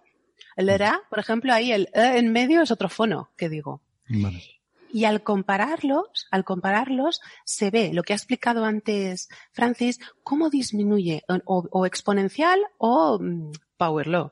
¿Y por qué dicen esto? Porque siempre se ha considerado que la, las lenguas humanas son jerárquicas, tienen unas estructuras jerárquicas a grandes distancias, mientras que todas las comunicaciones animales, todos los sistemas de comunicación animal son marcovianos. O sea, van a distancias muy cortitas. No tienen, es que, claro, no tienen una capacidad como tenemos nosotros de crear infinitos significados con un número pequeñito de signos. Y en este estudio, lo que demuestran con sus análisis estocásticos es que tanto las hablas humanas como el canto de los pájaros se rigen por los dos tipos de principios, los dos tipos de dependencia, tanto jerárquica como marcoviana, tanto a larga distancia como corta. Pero o sea, espera, antes de los pero, entonces déjame ver esta primera parte, a ver si la he entendido, porque yo no he leído el paper. Eh, lo que estás diciendo es que eh, la conexión entre los diferentes sonidos que hacemos nosotros cuando eh, hablamos, eh, hay, hay, muchos sonidos que están, que tienen una, una conexión a, a, distancias cortas, es decir, que según lo que hemos dicho justo antes, es más probable o menos que, que venga a continuación ese sonido. Eso hay es. otros que tienen una conexión más larga, pero es menos probable. Esa es la jerarquía, ¿no? ¿Cuánto Eso de probable es. es. que un determinado sonido dependa de algo que dije hace un cierto tiempo? O sea que cuanto Eso más breve sea ese tiempo, más probable es que haya esa conexión. Y que hasta, hasta aquí bien. Pregunto. Cuanto más breve sea el tiempo, ya sería un proceso marcoviano, ¿no, Francis? Si es a larga distancia es lo que llamamos jerarquía en lingüística. Yo no sé en. Sí, básicamente, sí. O sea, lo- los procesos marcovianos son procesos sin memoria. Eso. Entonces, eh, eso se utiliza, se han utilizado muchísimo. Por ejemplo, Siri y todos los reconocedores del habla suelen estar es. basados en modelos marcovianos ocultos, ¿no? Eh, la, la idea es que, claro, los fonemas van como, un fonema se puede como partir en trozos, en subfonemas o algo así, y esos subfonemas están muy bien conectados, ¿no? Da- empiezas con un subfonema y, y, y solo te quedan dos o tres opciones, no tienes mucho más. Entonces es fácil de reconocer porque el árbol de búsqueda es relativamente sencillo, entonces puedes reconocer en tiempo real. O sea, quizás Sí. el, auto, el autocompletador del móvil igual es un ejemplo más claro, ¿no? Que yo empiezo a escribir y entonces según lo que estoy escribiendo en esta palabra, eh, hay un- unas poquitas opciones de cómo voy a terminar Eso esa es. frase, ¿no? Pero que pueda Pero- haber uno que, que, que tenga una memoria más larga de todo lo que he escrito antes y entonces hace una predicción mejor de lo que voy a decir a continuación en función de si yo empecé la frase diciendo ¿qué te parece si mm, entonces si si, Presente de indicativo ahí. ¿No? ¿Qué te, qué te parece si vamos a la playa? ¿no? No por ejemplo, hay un infinitivo, no podré ir nunca. Eso sí que sería en lingüística un modelo de Markov oculto. O sea, dentro de eh, análisis categorial. ¿Qué te parece si ahí necesito un verbo, categoría verbo? Pero ahora, ¿qué tipo, qué forma de ese verbo? En Mm. presente, en infinitivo, cómo está conjugado, ¿no? Dentro de las opciones, sé que de esta categoría tengo que coger estos poquitos y ahora tengo que discriminar cuál de todos estos, ¿no? Vale. Entonces me estoy yendo más atrás que lo que es simplemente esa palabra y estoy teniendo una memoria de lo que he escrito antes de esa palabra que estoy escribiendo ahora, ¿no? Sí, Sí, es como si para entender una conversación necesitas una especie de, de modelo semántico en el que tienes que ir siguiendo qué se está diciendo para poder entender por dónde pueden ir los tiros y que si coges un trozo no puedes entenderlo porque está desconectado del resto, pero sin embargo a nivel fonético eh, puedes entender perfectamente las palabras sueltas aun- aunque después no entiendas en qué contexto están en esa jerarquía que era la conversación en la que estabas eh, inmerso. Eso es. Y una cosa muy, muy curiosa que, están los resultados de este, de este trabajo es las relaciones de dependencia de los sonidos, de las hablas humanas. Se puede predecir que eh, que unos determinados tipos de sonidos van a combinarse con otros sonidos a distancias pequeñas y luego más largas. O sea, parece una cosa de, de lingüística ficción. Como que, porque lo que están comparando ellos son los sonidos, puesto que no podemos interpretar lo que está diciendo el pájaro. Lo que hacen con, con los, con los segmentos, nosotros hablamos en enunciados. Cuando, yo cuando hablo, el habla es un continuo y yo cuando hablo hago pausas, pero yo no hago pausas entre las palabras. Hago pausas entre enunciados. ¿Sabes? Yo hago, cuando digo una palabra detrás de otra, tú no sabes, no conoces mi lengua, si yo te suelto el chorro este en japonés, tú, lo mismo lo escribías todo junto. ¿Dónde separas las palabras? Porque no, no se distingue si no conoces la lengua. Entonces, lo que hacemos los humanos son utterances, uterances, dicen en, en inglés. Nosotros lo llamamos enunciado que no se, que se puede confundir con el enunciado como una oración, como el enunciado de una pregunta, ¿vale? Es el, el, el habla que se produce entre dos pausas. En los pájaros lo llaman, no sé cómo se traduce esto, lo llaman songbouts, como yo, yo lo traduzco como segmentos de canto. Porque si tú oyes a los pajarillos, cuando canta uno, y luego para y canta otro, y a veces se solapan unos con otros, o a veces es el macho y la hembra, pero entonces lo que, lo que comparan estos investigadores son esos segmentos entre pausas del canto del pájaro con los enunciados humanos entre sus pausas. Y ya. Y, y, entonces, y la pregunta es, ¿y los pájaros son peculiares con respecto a, por ejemplo, los perros? En el sentido de que los perros tienen una forma de comunicación que es mucho más, digamos, a corto plazo. Eh... Bueno, lo que, lo que diferencia aquí es la cantidad de tiempo que hablan. Los pájaros hablan durante un rato largo, luego de repente se callan todos, ¿no? Tienen sus como el, el ladrido crepuscular de los perros de los ciento dálmatas, ¿no? Eso es lo que, hay, hay momentos en que todo el mundo se pone a ladrar y de repente se callan, ¿no? Pero es puntual. Sin embargo, los pájaros parece que siguen un patrón canta una melodía, ¿no? y luego ese riruri se va repitiendo como si fueran sílabas de una lengua, que no lo es. Pero es así el tratamiento que se hace. Cada tono, no sé cómo, cómo llamarlo, cada sílaba melódica se, se compara con las, las sílabas de, la, de las hablas humanas y se establecen los límites en las pausas entre enunciados. Por eso el pájaro da más juego porque canta durante mucho más rato y tiene diferentes sonidos que se van combinando entre sí y se reproduce y se repiten. De ahí viene la idea de compararlo con nuestra habla, como si fueran sílabas, como si estuvieran combinando e-, elementos mínimos lingüísticos para producir un significado general. Si yo había oído algunos artículos que comentaban la, hipótesis de que, claro, muchos pájaros cantan eh, para marcar su territorio. Y entonces cuando los polluelos nacen de sus padres, empiezan imitando el canto de sus padres y después lo que hacen es modificar ciertas estructuras de ese canto. Con lo que escuchando cantos de diferentes pájaros, tú puedes hacer una especie como de árbol filogenético, puedes reconstruir la evolución y puedes saber qué eh, polluelos provenían de ciertas familias o de ciertas regiones de un bosque donde hay diferentes cantos. ¿no? Ellos cantan durante mucho tiempo, pues marcando cada uno de sus territorios y tienen que cantar cosas distintas, porque si cantaran lo mismo, Eso eh, al final se confundirían. Eso es, parece que están eh, utilizando unos elementos mínimos significativos, por así decirlo, como hacemos nosotros al hablar, y combinándolos de diferentes maneras para dar un mensaje diferente. Pero eso es interesantísimo, eso nos habla de una cierta cultura, en el sentido de que pueden aprender de la generación anterior y, hace que diferentes grupos tengan eh, alguna identidad cultural diferente en función de cómo producen estos sonidos o qué es lo que hacen, ¿no? Sí, sí, es una posibilidad. Yo no sé mucho del mundo de los pájaros, la verdad, solo lingüísticamente, pero, pero sí, sí. Bueno, eso pasa, por ejemplo, en la, no sé si, eh, no sé si me voy muy lejos, pero bueno, el tema de los agapornis, ¿no? En general, los loros eh, aprenden a, a hablar en los primeros meses de vida, porque es su manera de marcar el grupo al que pertenecen. No suelen vivir muchos estos loros que tenemos como animales de compañía. Yo tengo una agapornis.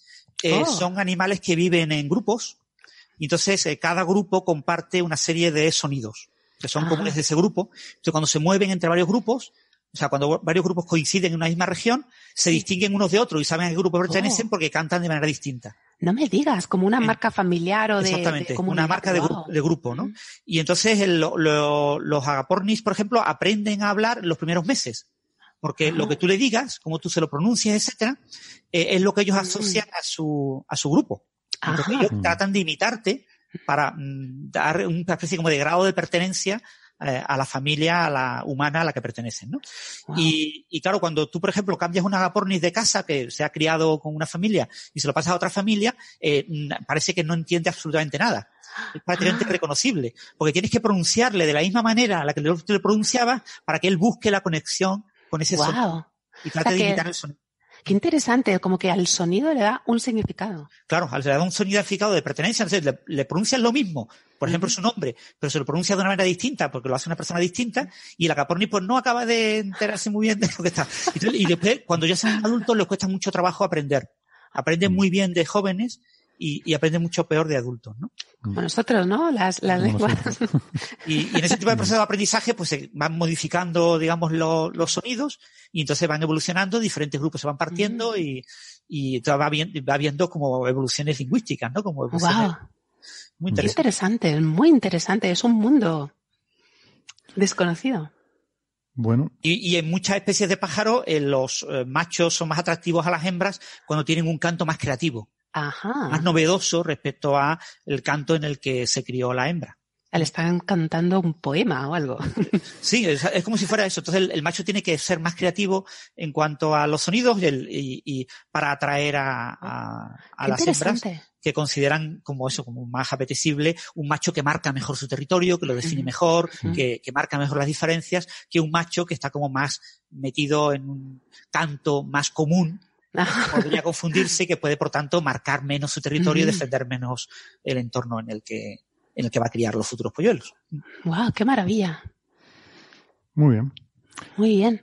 Pues nada, ¿alguna cosita más sobre esto? O, pues tenemos otro trabajo también eh, que comentar sobre, sobre temas de, de lingüística que me pareció mm, muy curioso, sobre todo porque además eh, nos estabas contando antes fuera de micro, Francis, que los autores, eh, Luis Seoane y Ricard Soulé, eh, son, eh, bueno, son dos autores de, de, la Universidad de Palma de Mallorca y de Barcelona, la Universidad Pompeu Fabra, que, mm, bueno, trabajan en cosas de física de sistemas complejos y de, mm, física interdisciplinar y sistemas complejos.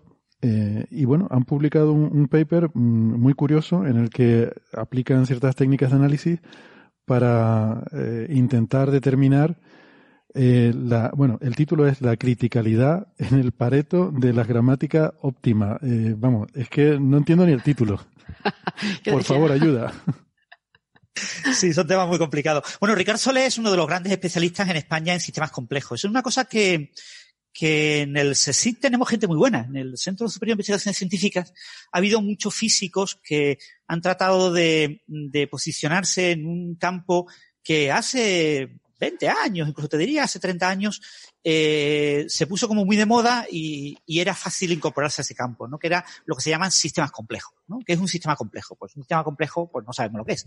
Eh, eh, quiero decirte que un sistema complejo puede ser un sistema meteorológico, climático, Ah. Mecánico, eh, social, eh, la- la- el comercio, la economía, el- la lengua, eh, o sea, la, usar ciertas herramientas de física estadística y de sistemas dinámicos, de ecuaciones diferenciales para entender sistemas, ¿no? No, no Lo son que- sistemas, sistemas escritos por ecuaciones diferenciales no lineales. No necesariamente, porque en sistemas complejos también se trabaja con ecuaciones en diferencias finitas, con ecuaciones integrales, también se trabaja con sistemas discretos de todo tipo. O sea, eh, en el campo de los sistemas complejos, mm, cualquier cosa matemática que suene que pueda servir para algo se usa. Vale. Eso, eso te da mucha ventaja, ¿eh? O sea, porque si tú has estudiado, yo qué sé, diagramas de Feynman y, y sabes mucho de física de partículas, pues empiezas a interpretar, pues yo qué sé, la economía como interacciones entre partículas.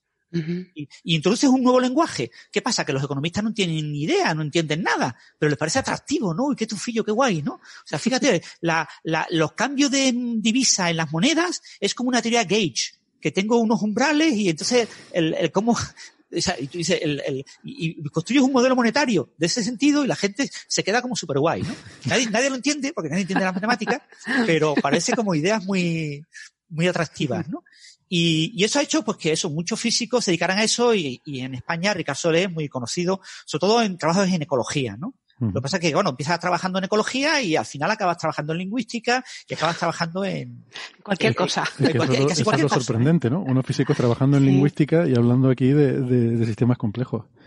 ¿Qué es lo Entonces, que... eso, la idea es aplicar esas herramientas matemáticas comunes Uh -huh. eh, eh, a modelos, lo que en, en, los rusos le llamaban sinergia, ¿no? Sinergética, ¿no? La, la sinergética es un, como eso, aplicar modelos matemáticos mm, de eh, algo a otra cosa, ¿no? Y haces pues las matemáticas del amor, las matemáticas de la economía. Las, o sea, planteas eh, eh, una especie como de psicohistoria de Todo ese tipo de cosas están a un paso de la magufada. O sea, claro, eh, ahí no siempre se aportan ideas muy interesantes y por eso hay gente que es muy buena, y, y Ricardo es buenísimo en temas de, sobre todo ecología y ecosistemas, tiene algunas publicaciones en Nature muy famosas, ¿no? Muy reputadas, ¿no? Mm. Y, y, y, son ideas que después el, el biólogo... A mí, o, perdona, este el, caso, el, caso de Ricardo Soler me suena. Yo creo que algún paper suyo hemos comentado en Coffee Break alguna vez, porque me suena... Es posible. Me suena el nombre. A mí también me suena, ¿eh? Y yo no sigo. Y, el... y él ha hecho cosas de vida artificial, de, de exovida y cosas así. O sea, uh -huh. eh, eh, ya te digo, eh, es fácil. El, mezclas una serie de ideas y si generas algo que sea atractivo para el público objetivo, ¿no? Para los científicos objetivos, eh, ellos lo aceptan y te lo citan y, y disfrutan de eso, ¿no? Y, de hecho, me gusta mucho el nombre de, del instituto del primer autor, que es Instituto de Física Interdisciplinar y Sistemas Complejos, ¿no? Pero lo de física interdisciplinar me parece maravilloso. Sí. Eh, bueno, ¿y de qué va este trabajo en particular? No sé si han tenido pues... de mirarlo. ¿Tú lo María? Pues, yo voy a hablar un poco porque es muy poco lo que he entendido de este paper, porque la describe el funcionamiento de los sistemas complejos y la metodología con expresiones del mundo de la física y de las matemáticas que yo no he entendido. Así que me tenéis que ayudar. Pero lo que me, me, pero me ha parecido muy interesante y esto parece una paradoja. ¿No has entendido pero te parece interesante? Pues sí, porque lo que propone, mmm, estoy deseando ver cómo se formaliza eso, cómo se, cristaliza. Eh, básicamente, lo que está proponiendo es como si fuera una teoría del todo, que es lo que decíamos antes, como la teoría del todo del universo del lenguaje, no de las lenguas, sino del lenguaje.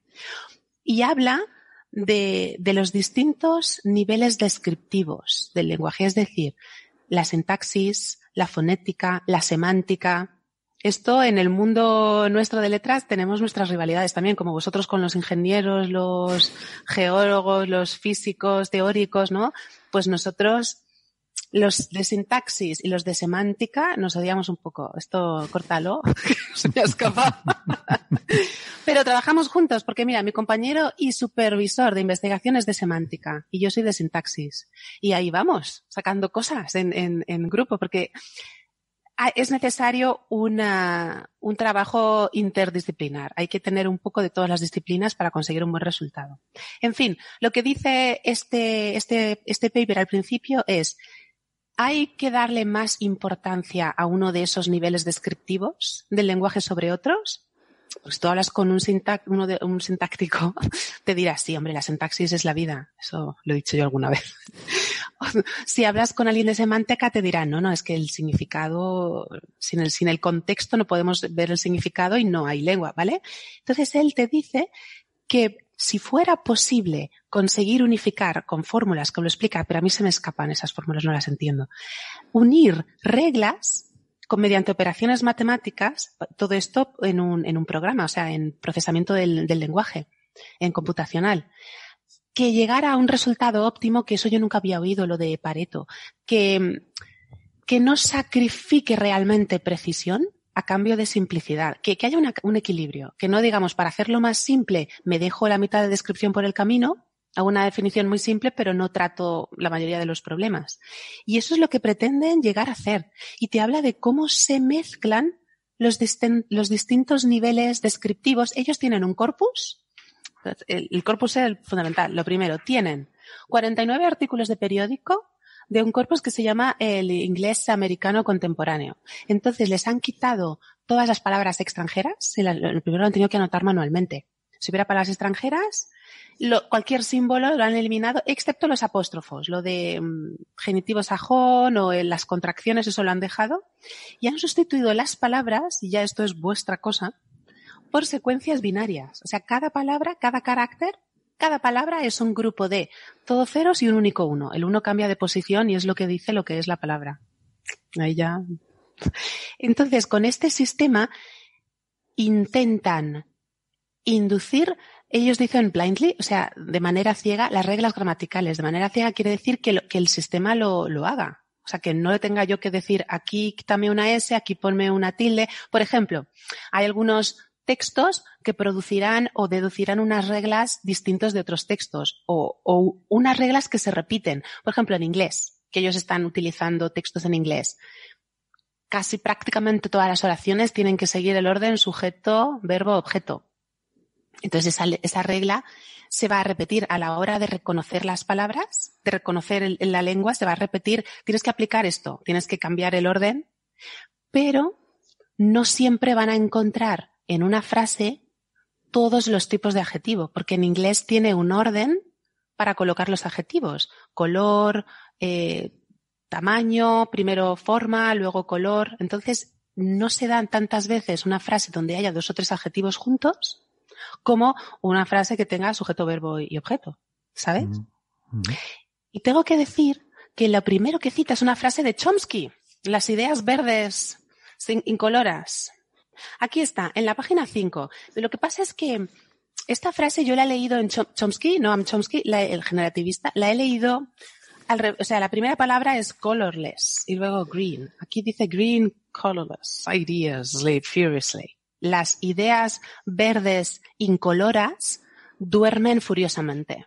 Entonces, si yo, si yo le hago un análisis categorial, esa, esa frase es correcta. Tiene su sintagma nominal, tiene el sujeto, tiene el verbo y luego tiene un adverbio, pero ¿qué significa? No significa nada.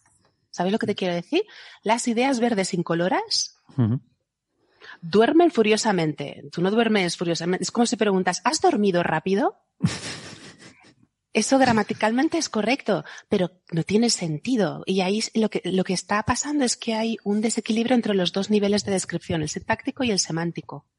Y, y para, bueno, esto, es, esto sí que es más complejo, el, el hacer el, el, análisis categorial, lo que hablábamos antes de los procesos de Markov ocultos, que elija, que sepa parsear la frase, que esto tiene, después de un, de un verbo tiene que venir el objeto, pero ahora dentro del objeto, ¿cuál? Porque ahí la categoría es correcta, pero el sentido no lo es. Y, y yo ya no he entendido más, porque ya empieza con las, con las fórmulas, pero lo que me gustaría mucho es ver cómo esto se, se, form, se formaliza. Porque lo que termina el, el paper diciendo que es lo que están haciendo es eso, buscando un sistema que pueda unir la, en la mayor medida, en la mayor medida de lo posible todos esos distintos niveles para conseguir hacer un reconocimiento de, de habla. Uh -huh. Yo he de confesar que tampoco me he enterado muy bien de este artículo. Pues fíjate yo. Ay, me siento es mejor. un tema complejo, pero bueno. No, el tema que comentabais antes, lo de los óptimos de Pareto en, en programación, en optimización multiobjetivo, cuando tú tienes varios objetivos que cumplir, uh -huh. eh, se llama óptimo de Pareto eh, a un, un, objetivo, o sea, una solución del problema tal que eh, no puedes mejorar ninguno de los objetivos particulares sin empeorar el resto. Es decir, eh, es como la, la, la, óptima que menos afecta a las demás. Ajá. Entonces, eh, a veces tú puedes eh, conseguir un óptimo global, porque es multiobjetivo, un óptimo global mucho mejor, eh, mejorando mucho una cierta componente, pero empeorando mucho otras, ¿no? Entonces, Ajá. en economía, donde eh, hay muchas cosas en interacción, muchas veces conviene este tipo de óptimos de Pareto, porque son óptimos que benefician, digamos, que son los más cooperativos, los que más benefician al promedio de la población, ¿no? Entiendo, entiendo. Porque a veces eso, tomas acciones que benefician especialmente a ciertos individuos o a ciertas empresas o lo que sea, pero no al resto, al resto las perjudicas mucho, ¿no? Uh -huh. Aunque la economía, eso haga que la economía crezca, eh, en realidad estás perdiendo equilibrio social, estás perdiendo eh, democracia y cosas por el estilo, ¿no? Sí. Entonces, ese tipo de, de, equilibrios de Pareto se utilizan en muchos sistemas, ¿no? Lo que pasa es que este artículo de Ricard Solé, como estos son físicos y les encantan los, los, las analogías, utiliza un modelo de vídeos de spines, para representar tipos de interacciones en el lenguaje. Y entonces, claro, codifica el, el, tipo de cada término en el lenguaje, adverbio, no, eh, verbo, nombre, etcétera, lo codifica con un, en binario, con ceros y unos, unas cadenas, y ahora considera que esas cadenas son como espines que están arriba o están abajo, ¿no? Y entonces plantea un modelo de interacción entre los espines, como si fuera un modelo de interacción entre las palabras por sus tipos, ¿no? Cómo interacciona el verbo con el nombre y con el complemento, eh, cómo eh, se mete el adverbio dentro de esta estructura, cómo se mete el adjetivo y cómo interacciona con el nombre. Y ahí es donde yo me pierdo un poco eh, en el, porque acaba presentando un modelo de spines y después eh, obtiene unas conclusiones y retorna de nuevo a la lingüística y, y, en ese trozo de ahí en medio, en el sí. que te has ido completamente a algo que no tiene nada que ver y después retorna, me pierdo, me he perdido un poco y no, pero por lo menos entiendes todas las partes. Yo esa me la salté. Cuando empieza con el spin, ya no me. Sí, construye un modelo eh, estadístico, que esto es muy típico de este tipo de, de trabajos de sistemas complejos, ¿no? El, el, los modelos de spines están muy bien, pues son muy, muy agradables porque bajo ciertas circunstancias se pueden calcular las soluciones exactas o al menos estadísticamente puedes saber cómo se comportan, ¿no? Y son como eso, como eh, elementos que interaccionan, ¿no? Tienes un conjunto de, de, de, de, piedrecitas negras y blancas, ¿no? Y las tiras todas en una, en una mesa y miras las, cómo están eh, planteas una proximidad, ¿no? Pues cada piedrecita si, eh, blanca que tenga no sé cuántas negras alrededor, pues de tal tipo. ¿ya? Uh -huh. Y eso te da una cierta información, una cierta información estadística sobre el promedio, ¿no? Uh -huh. Y, pero después, ¿cómo de ahí vuelve, retorna a algo tan puntual como son las palabras y cómo construye ese árbol filogenético que aparece ahí de sí. entropía máxima? Yo no me, me, he perdido, me he perdido. Pero si, si, la, si se consigue hacer un sistema que, que organice así la lengua, es una maravilla. Yo estoy deseando mm que me lo que continúe el trabajo, ¿no? No, ver, ver el, el, el, resultado, ¿no? Me parece, me parece una propuesta muy interesante. Que puede, sí. que puede haber muy un útil, muy necesaria. Que puede haber un parámetro que se, que se asocie a las diferentes lenguas y variando ese parámetro pasas de una lengua a otra. Wow, wow. Imagínate qué bueno. Sí. Y otra bueno. forma, en este tipo de modelos, mm, en general, o sea, me, me gusta porque son como muy para pensar, pero después esa conexión, o sea, presenta, claro, una vez que metes un modelo de vídeos de spin y metes física estadística, metes conceptos de física estadística, metes entropía, metes uh -huh. función libre de Gibbs, metes un equivalente a una temperatura, metes un equivalente a una serie de cosas, y después, ¿qué es la temperatura del lenguaje? ¿Qué, qué es la energía libre del lenguaje? O sea, son cosas que... Pero habla de una cosa aquí muy interesante que es la ley de Zipf. La ley de Zipf, la, la, esa ley es muy famosa, es la ley de los números estas de, ¿te acuerdas de que eh, cuando hay tablas de números, uh -huh. es mucho más probable que se aparezca un número uno, que, que aparezca uh -huh. un número dos, que aparezca un número tres? Es una, una ley que aunque, claro, eh, depende del contexto donde la apliques, ¿no? Pero la ley de CIP, eh, de CIPF, sí. eh, es una ley que parece que describe muchas estructuras complicadas sí. en las que se codifican con símbolos. Pues una cierta tendencia a, a, ciertos símbolos, los primeros símbolos. Uh -huh. En el caso de los números, pues que es más probable que si tienes una, una tabla con muchos números, es más probable que haya mucho más unos que doce, que trece, que cuatro. Ajá, ajá, entiendo, Entonces, entiendo. Una manera de detectar que un humano ha trampeado los números es que no haya ese ah. equilibrio entre los números.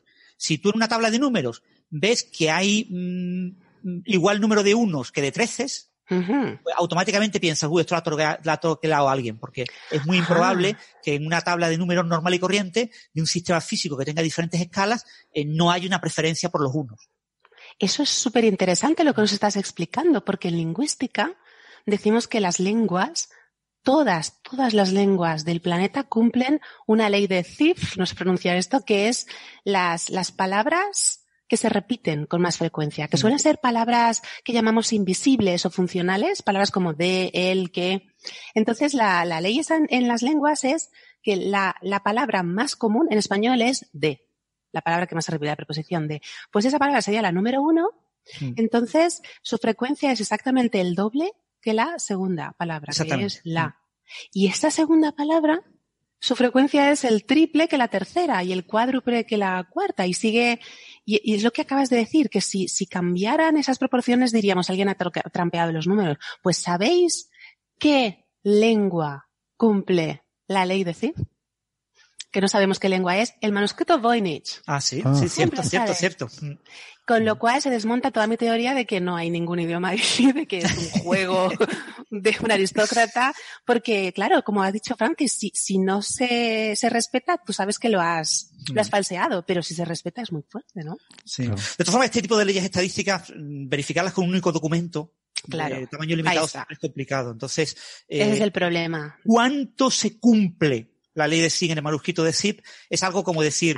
¿cuánto se parece a, pues no sé, la, la, la razón áurea a la pirámide de? ¿eh? La- las proporciones de la pirámide Claro. de Keops, ¿cuántos, mm, eh, ¿en qué relación están con la razón áurea? Ujú. Pues una cosa que, bueno, pues, al 1%, al 5%, pero mucho más no puedes decirlo, ¿no? Es O, verdad. o en el Partenón, ¿no? El. Partenón tienes ahí esas proporciones. Bueno, pues eso tampoco. Entonces, ¿fue intencionado? ¿No fue intencionado? Eso es lo que no se sabe. ¿no? Pero aquí puede hay- haber también una componente de, ca- de pura casualidad. De casualidad, pero hay muchísimas palabras en el manuscrito Voynich. Son, ¿cuánto eran? 400 páginas o algo así. Es muy largo. O sea que Lo- eh, mm, seguramente hay suficiente estadística como para ver si, eh, como para que si existen esas relaciones entre las palabras más frecuentes y las menos frecuentes, pues que sea significativa, ¿no?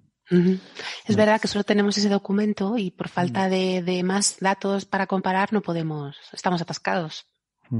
Sí, pero que es verdad lo que tú dices, que parece entonces que eso sugeriría, sugeriría que sí que hay una lengua detrás, eh, que no es un invento simplemente de, de una mente loca que empezó a escribir cosas aleatoriamente, porque entonces no, no saldría esa estructura, ¿no?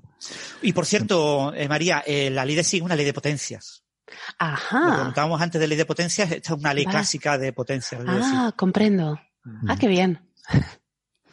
Bueno, pues a mí me gustaría aprovechar, antes de que María se vaya, que nos va a tener que dejar pronto eh, para atender otros compromisos, eh, para preguntarle por una cosa, porque hay otro, otro tema de los que teníamos, que, bueno, una noticia un poco breve que quizás es interesante hasta Ah. cierto punto, que es que se ha encontrado el primer asteroide interior a la órbita de Venus, ¿eh? que hasta ahora, bueno, conocíamos algunos dentro de la órbita de la Tierra. Ya sabe que los asteroides sobre todo están en el cinturón de asteroides entre la Tierra y Marte. Hay algunos pues en otros en otros sitios, en los troyanos de Júpiter, ¿no? Los troyanos y los griegos. Eh, hay diferentes sitios donde podemos encontrar asteroides. Y hay algunos que están mm, en el sistema solar interior y sobre todo mm, dentro de la órbita de la Tierra. Hay muy poquitos, pero eh, algunos hay.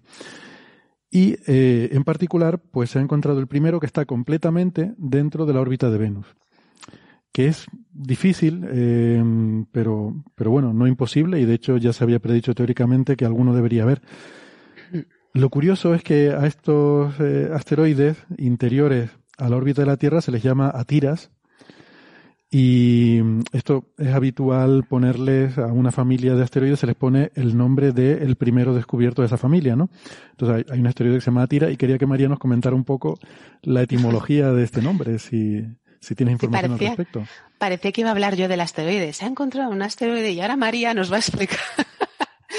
pues sé muy poquito al respecto. Atira es el nombre, es un nombre mi- mitológico, es una deidad, es el nombre de la diosa madre tierra para un pueblo nativo de, de América, de Nebraska, que se llaman Pony, pero no Pony de caballo, o sea, P-A-W-N-E-E. E. Y en esa mitología, el dios padre que se llama Atius, no me acuerdo bien, pero la madre, como nuestra Gea, es su Atira, o sea que es el nombre de tierra en su, en su mitología, en su cosmogonía. Bueno, y la costumbre de ponerle nombres de asteroides relacionados con eh, deidades de los aborígenes de, del sitio en el Ah, que se descubren, ¿no?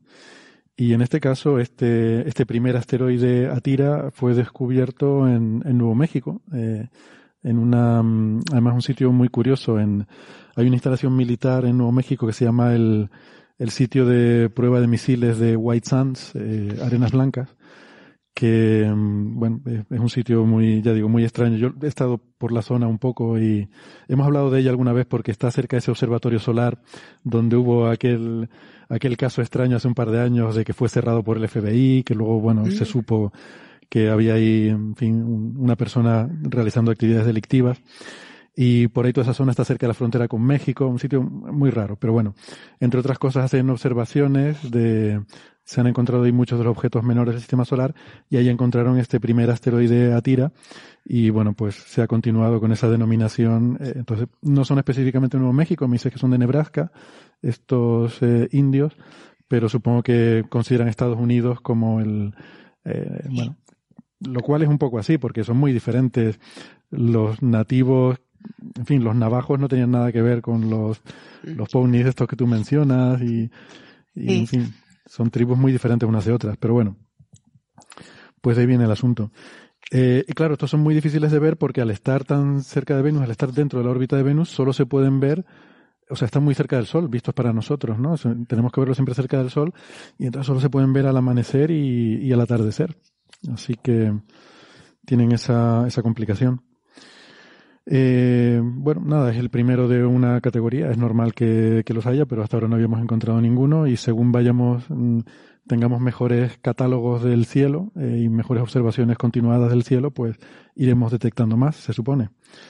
Eh, este objeto es bastante elíptico, se acerca bastante a la órbita de Mercurio en la parte más interior de su órbita y en la parte más exterior pues no llega a, intersectar con la órbita de Venus y además está inclinado unos 15 grados con respecto al plano de la eclíptica, ¿no? Entonces, esa es un poco eh, la peculiaridad de este, de este asteroide, que no lo he dicho, fue descubierto eh, este, este último Atira, que ahora se llaman eh, Batiras con V, porque los que son de dentro de Venus se les pone ese prefijo V, eh, y fue detectado por el, el Swiki Transient Facility de Caltech, el, el Instituto Tecnológico de California. ¿Vale? Pues nada, eso, una, una nueva familia de, de asteroides. Eh, seguirán apareciendo más, sin duda. Y bueno, y seguramente habrá también asteroides dentro de la órbita de Mercurio, ¿no? Pues posiblemente. Se ¿no? llamarán Matiras, ¿no? Matiras Praz. Muy bien. Pues muchas gracias María por acompañarnos hoy. Ha sido un placer y he aprendido mucho. Eh, y Muchas gracias a ti por invitarme y es un placer para mí estar contigo y con Francis aquí. Estás siempre invitada. Gracias. Hasta la próxima. Muchas gracias. Hasta luego. Hasta luego. Y nosotros vamos a seguir adelante hablando de otros temas porque un paper eh, muy chulo que ha salido, eh, pues no sé, creo que la semana pasada, no tengo aquí la fecha, es uno de la colaboración Magic. Eh, les hablamos hace poco porque habían sacado un par de artículos en Nature de esta colaboración eh, con respecto a un eh, estallido de rayos gamma donde se había observado un fotón muy, muy energético, el, el más energético hasta la fecha, del orden de teraelectronvoltios. Eh, y resulta que ahora ha salido un, artículo publicado por la colaboración Magic y entre ellos, por supuesto, nuestra, nuestra amiga y coffee breaker eh, Alicia López Oramas, que a ver si otro día que esté aquí a lo mejor nos podrá dar más información, pero bueno. Eh, este es un artículo en el que hacen un, un, test de lo que se llama la invariancia de Lorentz, que es eh, esa simetría, esa, esa propiedad de que eh, creo que una forma de, siempre hay diferentes formas de decir este tipo de, de, de enunciar este tipo de, invariancias o de simetrías. Eh, una forma es decir que las leyes de la naturaleza son las mismas independientemente de en qué dirección uno esté mirando y de a qué velocidad constante uno se esté moviendo, ¿no? Y uno de los de las consecuencias de los corolarios de esta invariancia mmm, es que la velocidad de la luz es, eh, es una constante universal, la velocidad de la luz en el vacío, en particular no depende de la energía de, eh, de del fotón, de, de, la velocidad de grupo de, la luz, no depende de la energía del fotón. Y esto, mmm, que puede sonar a trivialidad cuando hemos estudiado relatividad especial, eh, no lo es tanto porque esto en principio es algo que es un, es un principio que se asume en la teoría de la relatividad, pero que como buen principio, pues bueno, hay que seguirlo comprobando porque eh, igual que la experiencia nos dice que se cumple, cualquier día nos puede decir que no. Y de hecho hay teorías de cuantización de la gravedad, eh, que quizás Francis tú sabes más de esto que yo, eh, en las que mm, existen desviaciones, existen violaciones de esta invariancia de Lorentz que se podrían manifestar como variaciones de la velocidad de la luz con la energía del fotón, ¿no? Exactamente, Héctor. El, bueno, lo que has comentado primero de lo del principio de Lorentz. Eh, la, el principio de relatividad en general, tanto de Galileo como de Lorentz, aplica esa idea de que eh, la realidad observada no depende del observador, de la velocidad a la que se mueva, de la trayectoria que siga en el espacio-tiempo. Eso es tanto en el caso galileano, en el caso newtoniano, como en el caso eh, einsteiniano o relativista. La diferencia con la relatividad es que en la relatividad tenemos una eh, velocidad máxima para la propagación de la energía que a veces se habla de propagación de la información, ¿no? Esto ya está, eh, eh, es cuestión de interpretación. Pero en cualquier caso tenemos una velocidad máxima. Entonces, ¿quién alcanza esa velocidad máxima? Quien se propaga con masa nula. La luz, los fotones, si asumimos que se propagan, eh, que no tienen masa, que es lo que predice el modelo estándar, esto es una teoría, obviamente, eh, y, y tenemos límites observacionales a la masa del fotón, pero son límites observacionales, nunca podemos decir exactamente hemos medido cero. Solo podemos medir algo mm, más pequeño que una cierta cantidad. O sea, seguro que es más pequeño que una cierta cantidad. Mm. Pues eh, el fotón, si tiene masa cero, entonces se propaga exactamente a esa velocidad máxima. Y por eso a esa velocidad máxima se le suele llamar velocidad de la luz en el vacío. ¿no? Pero mm. no es la velocidad de la luz, es la velocidad máxima que da la casualidad que la luz se propaga a la velocidad máxima, que las ondas gravitacionales, como el gravitón no tiene masa, se propagan a la velocidad máxima, pero esa velocidad bueno, máxima da la casualidad no, es que tienen masa cero, por lo tanto al tener masa cero se propaga esa velocidad, claro. Claro, en la teoría actual asumimos la hipótesis de que tiene masa cero. Mm. Lo único que podemos observar experimentalmente es un límite máximo para esa masa. Entonces, en el gravitón, depende del tipo de límite, si es cosmológico o astrofísico, son valores extremadamente pequeños, ¿no? Entre 10 a la menos 22, 10 a la menos 24 y 10 a la menos 30 y pico, según si es astrofísico o cosmológico. Y con el fotón, límites parecidos, son límites muy, muy pequeños, ¿no? Pero ¿qué pasa si el, eh, cojo un fotón, que no tiene masa, según la relatividad, y lo pongo a muy alta energía?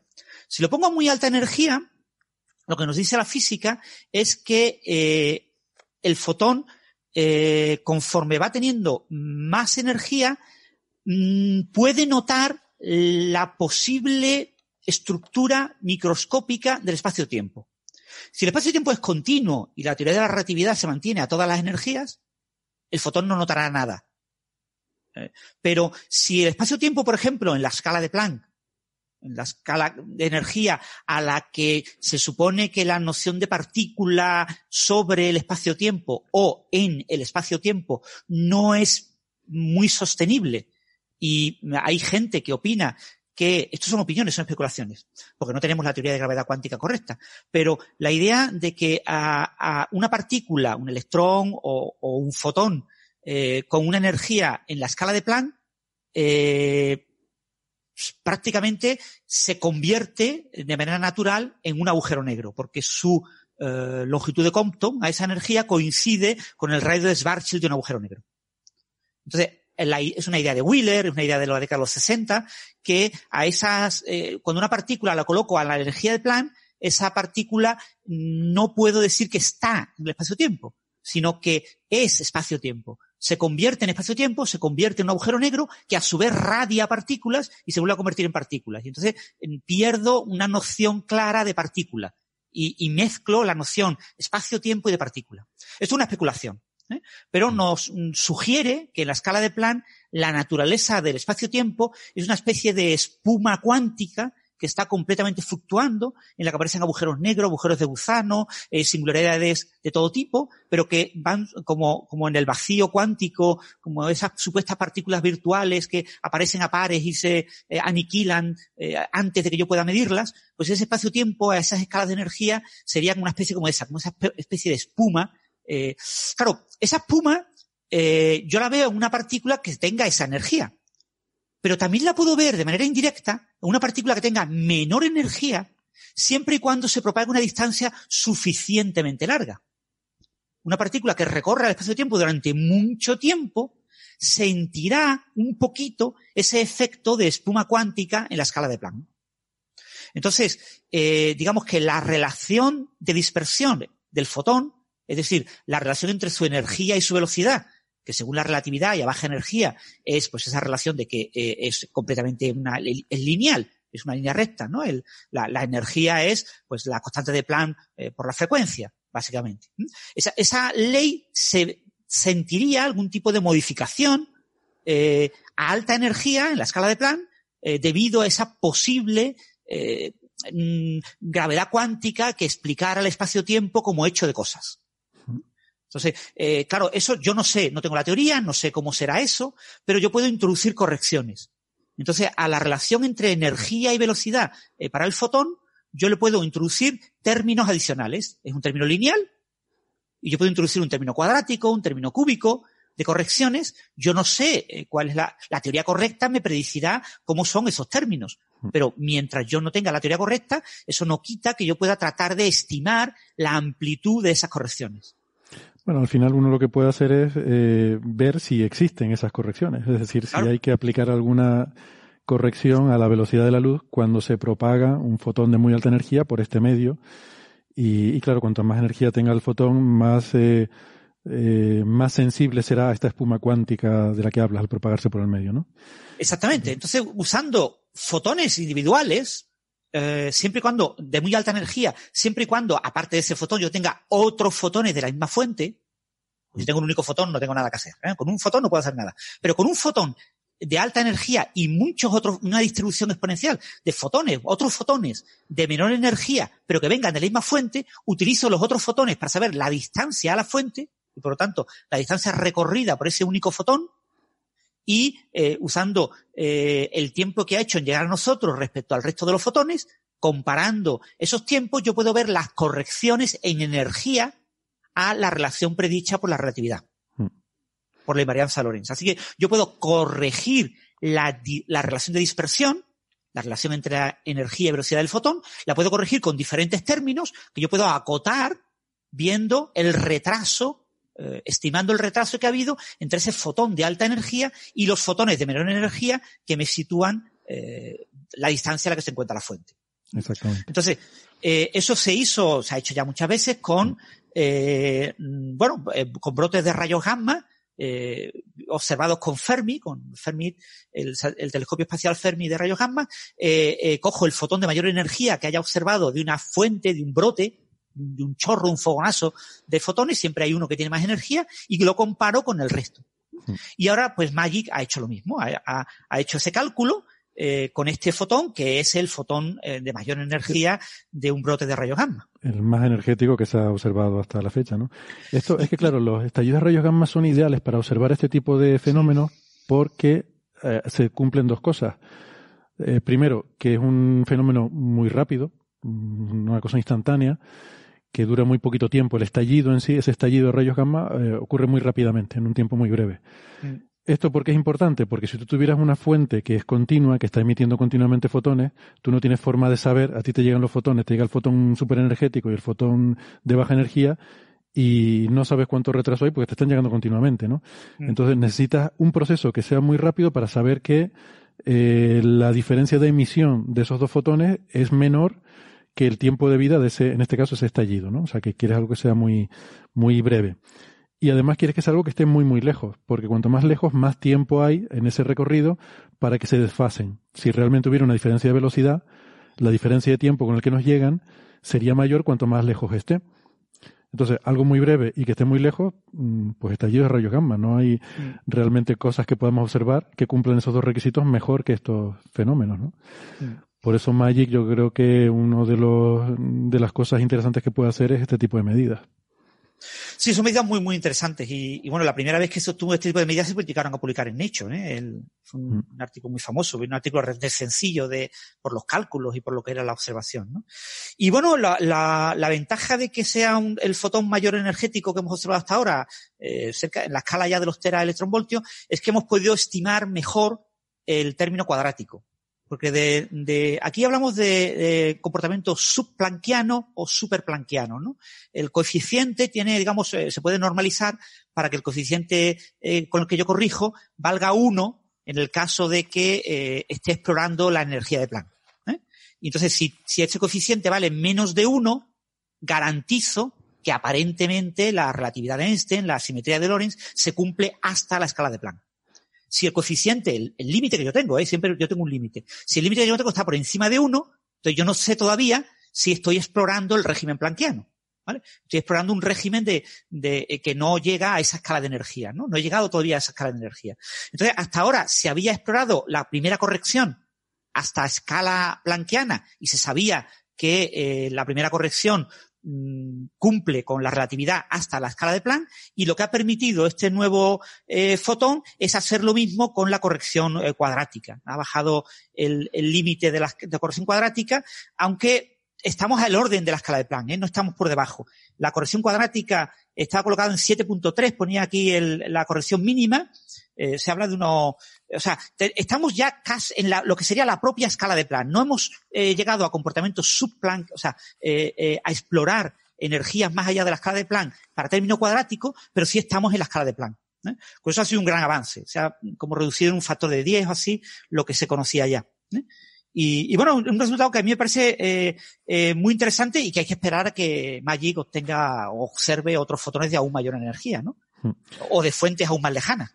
Claro, mm. cuanto más energía o más lejana sea la fuente, mejor se podrá, eh, más fuertes serán los límites que se ponga, claro. más, más nos acercaremos al cero de, de decir que si como parece, pues todo lo que estamos viendo nos indica que, que se cumple esa invariancia de Lorentz. Eh, Exacto, fijaros, eh, tenemos la, la, energía dividida entre la velocidad, entre el momento, es una constante, eh, básicamente la constante de Planck, eh, la puedo normalizar a uno, y después esa, yo, la gravedad cuántica me podría introducir correcciones, es decir, ese uno más, pues yo qué sé, un eta, un alfa, en el artículo le llaman eta, un alfa por la energía, más un término alfa por la energía al cuadrado, alfa 2, pues un alfa 3, alfa cubo, eh, cubo etcétera, ¿no? Entonces, el término, eh, la primera corrección lineal en energía, a lo que la teoría predice que es constante, eh, esa primera corrección, ya sabíamos que el coeficiente era menor de la unidad, y lo que tenemos ahora es un coeficiente del orden de 5 para el término cuadrático. Eh, no es menor de la unidad todavía, pero que apoya la idea de que próximamente, en los próximos años, en menos de un lustro, Magic pueda lograr un fotón eh, o de mayor energía o de eh, mayor distancia que me acote ese tamaño por debajo de la unidad. Porque esa es la clave. Si yo varias potencias las voy reduciendo por debajo de la unidad, pues voy sesgando el espacio de posibles teorías de gravedad cuántica. Las teorías de gravedad cuántica que predicen eh, una corrección lineal a la dispersión del fotón son muy pobres, la verdad, son, son muy pocas. Hay, las hay, ¿eh? hay muchas, pero la mayor parte de los expertos las consideran completamente eh, no, no relevantes, son poco relevantes. Porque esas correcciones lineales, de hecho, ya fueron eh, acotadas, ¿no? El, el, uno de los primeros análisis de este tipo que se publicó en Nature sobre un fotón de Fermilab eh, despreciaba ya esas teorías porque ponía el coeficiente por debajo de uno. Uh -huh. Claro, tú dices, no, una corrección, la, la gravedad cuántica introduce eh, ajustes finos y acaba siendo ese, ese, coeficiente por debajo de uno, pero eso no, no es elegante, ¿no?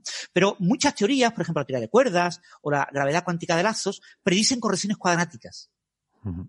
Dicen que las correcciones lineales son cero pero las correcciones cuadráticas sí son eh, del orden de la unidad. Y ahora hemos acotado con un factor pues del orden de 5. Mm. Yo digo, esto eh, hay que ver con mucho cuidado estos números, ¿no? Porque eh, en este análisis de Magic, por ejemplo, no se comparan las diferentes teorías. Ya, pero lo bueno es que ahora la, la gente que hace estas teorías puede hacer esa comparación. O sea, Exactamente, ya, ya eso será, un... se publicará se publicará próximamente. Mm. Ya, ya tienen y... una, eso, una, una fuente una de, de, datos, una referencia empírica con la que mm. contrastar esa teoría. Pero eso, lo importante es eso, que hemos bajado ese coeficiente cuadrático como en un factor de 10 y mm. que ahora pues eh, habrá que esperar a, a, la gente que haga diferentes cálculos. Eh, pero en el momento en el que ese, el, ese coeficiente baje de 1, mm. ya algunas teorías eh, habrá que buscarles ajustes finos y cambiar muchas de las ideas. ¿no? Habrá que descartar algunas teorías o cambiarle eh, cambiarlas para que sean compatibles con estos resultados. Claro, eso es lo maravilloso de las teorías. Las teorías son hipótesis. Las hipótesis lo que contábamos de Carlos López Otín. O sea, las hipótesis las puedes modelar, moldear y adaptar a la realidad. Mm. Entonces, seguramente las teorías cambiarán y, y... Pero es importante hacer eso porque son las guías que tiene el teórico. El teórico tiene como guía este tipo de observaciones muy puntuales a ciertos coeficientes muy concretos y muy genéricos. ¿no? Mm. Eh, eh, tratar de observar eh, predicciones concretas es prácticamente imposible porque están en la escala de Planck. Yo tengo que ver fenómenos muy indirectos y, y, esa física de muy alta energía, cómo se proyecta la cola exponencial a muy baja energía y un efecto pequeñito, pero esos efectos pequeñitos en experimentos de gran precisión nos permiten sesgar todo el espacio de teorías y eso es muy, muy importante, muy relevante. Sí. Bueno, eh, para concluir, quizás yo resumiría esto en decir, lo que se busca es ver si la velocidad de la luz depende de la energía del fotón, porque, en fin, en muchas teorías de gravedad cuántica existe esa dependencia y aquí pues cada vez se va restringiendo más esto, ¿no? Evidentemente, lo que decía Francis, no podemos llegar nunca al cero cero porque uno siempre tiene un cierto error en su medida y entonces lo que podemos decir es que es compatible con cero hasta el error que podamos, eh, que podamos tener y en este caso pues se ha reducido todavía más ese rango de, posibilidad en el cual eh, pueda darse esa variación posible de la velocidad de manera que, bueno, pues cada vez se va acotando el rango de teorías posibles que puedan ser compatibles con eso. Y si me permites, Héctor, un pequeño comentario en relación a la teoría de cuerdas, ¿no? Que eh, uno de, la, de los grandes eh, milagros, ¿no? Matemáticos de la teoría de cuerdas, que en su momento fue algo muy, muy exitoso, es que la teoría de cuerdas tiene eh, una escala de energía que se llama la escala de energía de la cuerda, eh, donde, digamos, la naturaleza del espacio-tiempo y de las partículas son cuerdas, vibrantes. Y esa escala de energía es una escala de energía eh, en la que cuando yo trato, hay una, se llama una simetría del, espejo, el mirror symmetry, eh, que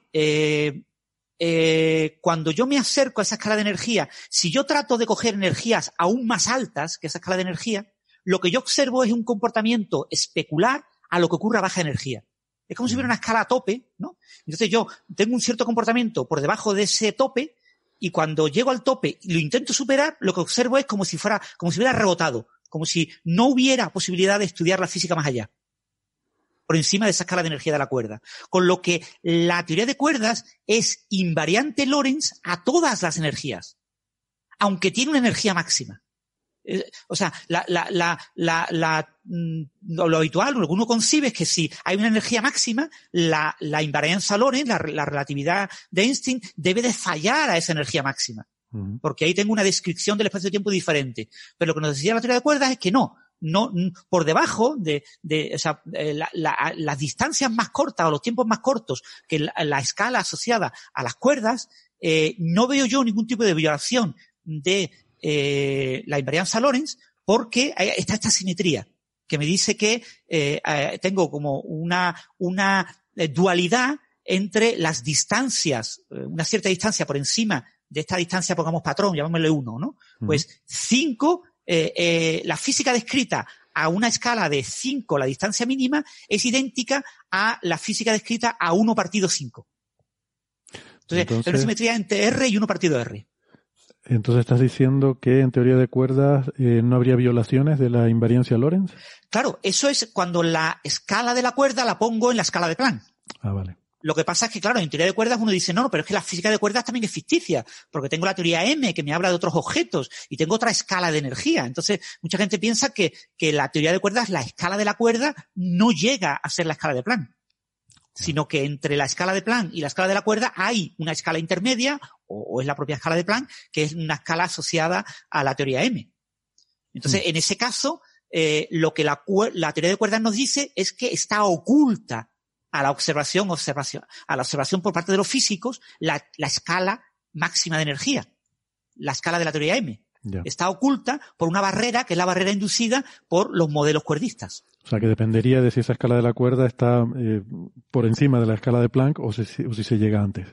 Claro, o sea, si, si, es la escala de Planck o si es por 100 veces la escala de Planck o 1000 veces la escala de Planck, ¿no? Mm. Entonces, eh, eh, de hecho, incluso ha habido gente que ha propuesto, bueno, eh, Lisa Randall, etcétera, las teorías estas de, de para entender el, el, problema de la jerarquía, ¿no? Y por qué la masa del bosón de Higgs es diferente a la escala de Planck, etcétera, que plantean la posibilidad de que la escala de la cuerda sea prácticamente macroscópica, ¿no? O sea, que sean del orden de nanómetros o de, o de incluso de décimas de micrómetro. ¿Mm? Eso, Eso, no está descartado. No está Eso no está explorado. Ah. Todavía no está descartado. De hecho, la gravedad, las escalas más pequeñas, las que hemos observado la gravedad, es del orden del micrómetro.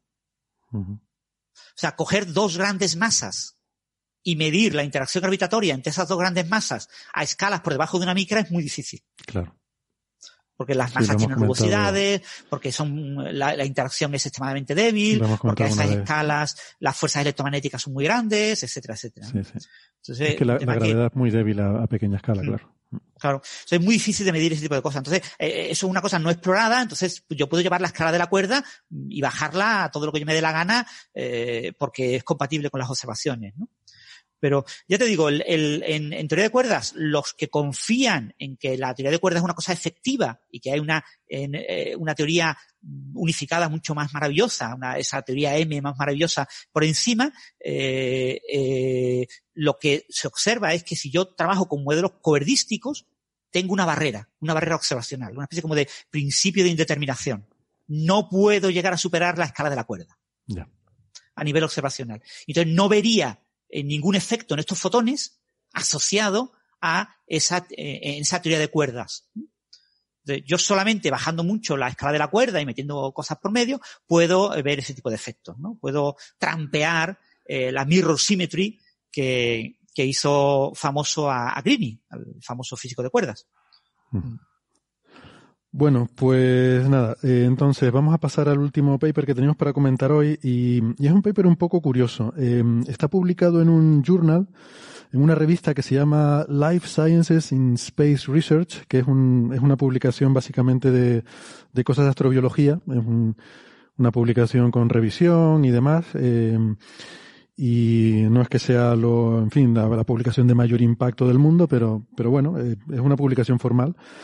Y mm, el artículo se titula algo así como eh, grietas o gaps, eh, bueno, gaps no es una buena traducción, sí, quizás grietas en la eh, ley internacional y la actualización de la política de protección planetaria. Y este artículo está firmado, eh, es una historia curiosa, está firmado por Patricia Stearns y Leslie Tenen, que son, eh, me gusta decir, son abogados espaciales, ¿vale? Son, eh, son gente que estudia, son un matrimonio, de hecho, a pesar de que tengan apellido diferente. Eh, son, son un matrimonio de Phoenix, en Arizona, que se dedican a temas de la legislación relacionada con el espacio.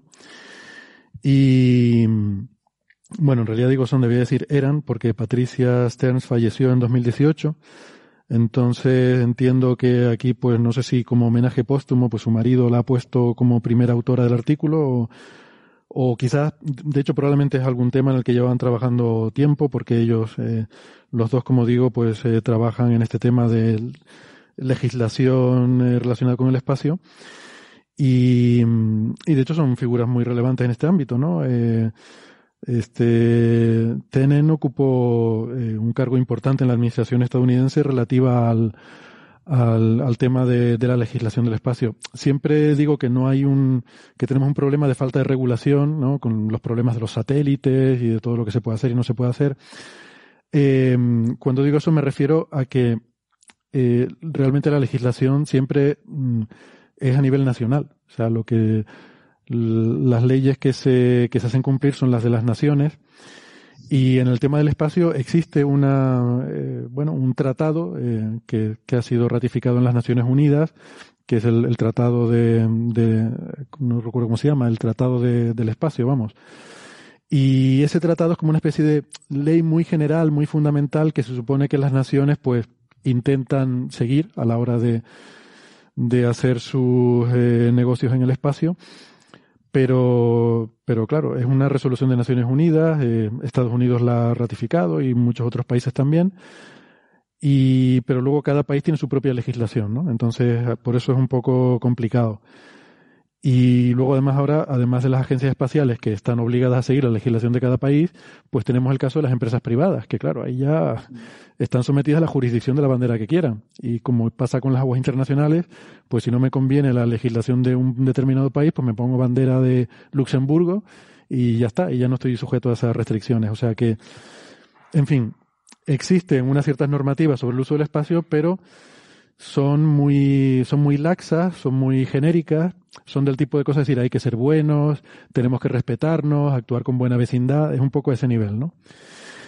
Entonces, dentro de las leyes que, que se han desarrollado para intentar implementar esa, esa, ese tratado del espacio, eh, y dentro de las normativas que se han derivado de ahí, está una cosa que se llama la protección planetaria, Mm, que, bueno, en principio cada agencia espacial, esto es un poco confuso, cada agencia espacial tiene su propia su propio programa de protección planetaria. Eh, la NASA tiene un programa de protección planetaria que especifica qué cosas puede hacer y no puede hacer para, eh, pues para no contaminar el espacio con gérmenes de la Tierra, por ejemplo, o para no contaminar la Tierra con posibles gérmenes del espacio. Eh, pero bueno, ahí cada, cada uno puede tener la suya y hay, un, hay una organización que se llama COSPAR, que es la, el Comité de Investigación del Espacio, que es una organización internacional eh, que tiene por objetivo, pues un poco eh, fomentar eh, todo lo que tiene que ver con investigación espacial, pero siempre con una perspectiva ética. O sea, COSPAR está muy preocupado por la ética de toda la investigación espacial que se hace, ¿no? Y entonces COSPAR tiene una normativa, esto que llaman la Planetary Protection Policy, que es algo así como una normativa de protección planetaria, que es un poco el documento maestro que se usa para mm, determinar eh, pues eso, cuáles son las, los protocolos que hay que adoptar a la hora de hacer investigaciones o de hacer explotación del espacio. Entonces, pues la NASA, la ESA, la JAXA, todas las agencias intentan ceñirse a, ese, a esa normativa que además está en constante actualización, porque cada vez vamos aprendiendo cosas nuevas y entonces pues cada vez eso se tiene que ir incorporando en esta normativa la normativa intenta ser suficientemente permisiva como para que se pueda hacer las cosas que, sobre todo la investigación que se quiere hacer en el espacio, pero mm, que tenga, mm, digamos, una cierta protección de los entornos que visitamos, ¿no? Entonces son dos factores que, a medida que va avanzando la tecnología y la exploración espacial, hay que irlos revisando porque, pues por ejemplo, eh, una de las cosas en la última actualización es introducir Encélado como un objeto a proteger. Eh, ¿vale? Porque la normativa establece diferentes zonas, hay diferentes niveles de protección dependiendo de cuánto de probable sea que la vida pueda enganchar en un determinado sitio. Por ejemplo, la Luna ahora mismo está bastante desprotegida, porque se considera que la Luna es estéril y que no puede sobrevivir nada allí. Pero claro, ahora vamos aprendiendo cosas, por ejemplo, que hay hielo en las sombras de los cráteres lunares, eh, que hay hielos permanentes en, o sea, hielo en sombras permanentes en el polo sur de la Luna, entonces, de repente eso ya mm, implica que hay una, un mayor peligro eh, de contaminación ahí. Entonces, pues todo eso implica que haya que revisar todas esas eh, normativas. Hay una cosa muy curiosa que yo no sabía, que una de las primeras cosas que hicieron al definir esta protección planetaria es definirlo en función de la probabilidad de contaminación y lo que hace es que eh, pues se define que a lo largo de una década, por ejemplo, la humanidad no debe superar la probabilidad de una milésima de contaminar otros objetos, eh, otros objetos astronómicos, otros objetos celestes con gérmenes de la Tierra. Entonces, como la humanidad, en fin, son mucha gente, pues eh, se distribuye este riesgo, se le ha asignado a los diferentes países una cierta eh, cuota de esa probabilidad. Entonces, por ejemplo, Estados Unidos tiene 10 a la menos 4, Rusia tiene 10 a la menos 4 y el resto del mundo tiene 10 a la menos 4. Eh, de forma que, bueno, combinado eso, pues más o menos eh, al final toda la humanidad tiene 10 a la menos 3 o menos de 10 a la menos 3. No, es realmente así. Es 4,4 para Estados Unidos, 4,4 por 10 a la menos 4 para la Unión Soviética. Esto, se, claro, se hizo en tiempos de la Unión Soviética. Y todos los demás países, 1,2 por 10 a la menos 4. De forma que la suma de toda la humanidad es ese 10 a la menos 3. ¿Qué significa eso? Que cada vez que tú lanzas una misión, vas a tener una probabilidad de contaminar el espacio, pues eso cuenta en contra de tu cuota. Entonces, alguien está llevando cuenta de qué es lo que van lanzando los diferentes países para ver cuánto están usando de esa cuota. Bueno, esto es el tratado este. El, paper este de, estos eh, abogados es un artículo eh, que es un poco complicado de leer porque se nota que lo ha escrito gente de leyes y, la forma en la que escriben a mí se me hace un poco, se me ha hecho un poco pesada. Eh, creo que a ti, Francis, tampoco te gustó mucho, ¿no? No tienes el micrófono. Eh, perdón, no tenía el micrófono ah, activo. No, no, no, no me ha gustado demasiado. Empecé a leerlo y me ha empezado a aburrir una barbaridad, ¿no? Diciendo, no sé muy bien a dónde me quieren llevar, ¿no? ¿Qué me quieren contar realmente relevante? Porque parece como que lo que a cualquiera se le ocurriría que habría que hacer, ¿no? Eh, no, no parece una cosa como especialmente técnica, ¿no? Sí, es verdad, pareció, a mí me pareció también bastante aburrido tal como está escrito y no es nada técnico, no es nada técnico, es muy sencillito y lo que plantean son simplemente una serie de reflexiones y, y dice que existen grietas importantes en esta normativa eh, y lo ilustra con algunos ejemplos recientes de misiones que cumplen con la normativa, pero que claramente pues son para, para plantearnos las cosas, ¿no? Y, por ejemplo, por ejemplo, eh, habla del caso del Tesla, de SpaceX, eh, cuando, pues, con como el, eh, la demostración de, de, la potencia del Falcon Heavy, eh, la empresa de Elon Musk, eh, SpaceX, pues lanzó un, un, coche, un Tesla, con el, el, muñequito este vestido de astronauta, que lo, lo lanzó pues hasta, bueno, en una trayectoria que lo iba a poner hasta cerca de la órbita de Marte. Claro, esto en principio va a estar en el espacio. Eh, mucha gente lo criticó como un posible problema de basura espacial. Esto como basura espacial no tiene ningún problema porque está en el espacio interplanetario. Es un objeto pequeñísimo en el espacio interplanetario. Pero claro, mm, este coche no ha sido sujeto a procesos de esterilización exhaustiva como los que se requerirían para, por ejemplo, una posible emisión que tuviera riesgo de caer en Marte. Eh, pero como no existe probabilidad de que caiga en Marte en los próximos 10 años, pues no está sujeto a esta normativa. Hay simulaciones por ahí que muestran que la probabilidad de caer en Marte o en Venus o en la Tierra eh, empieza a ser significativa a partir de decenas o centenares de millones de años. Entonces, bueno, el Tesla podría ser un problema de contaminación biológica dentro de decenas de millones de años. ¿Es esto algo que nos debería preocupar o a esas escalas de millones de años ya nos da igual? Pues, por ejemplo, esto es una cosa en la que habría que reflexionar. Siempre estamos pensando en escalas de tiempo humanas. Seguramente en escalas de 50, 100 millones de años no hay, no existirán los seres humanos, pero quizás deberíamos plantearnos desde el punto de vista ético, ¿es adecuado que, aunque ya no existan seres humanos, en esas escalas podamos contaminar otros planetas? Pues a lo mejor aquí la normativa se queda un poco corta en este tipo de, problemas, ¿no? Eh, otro ejemplo.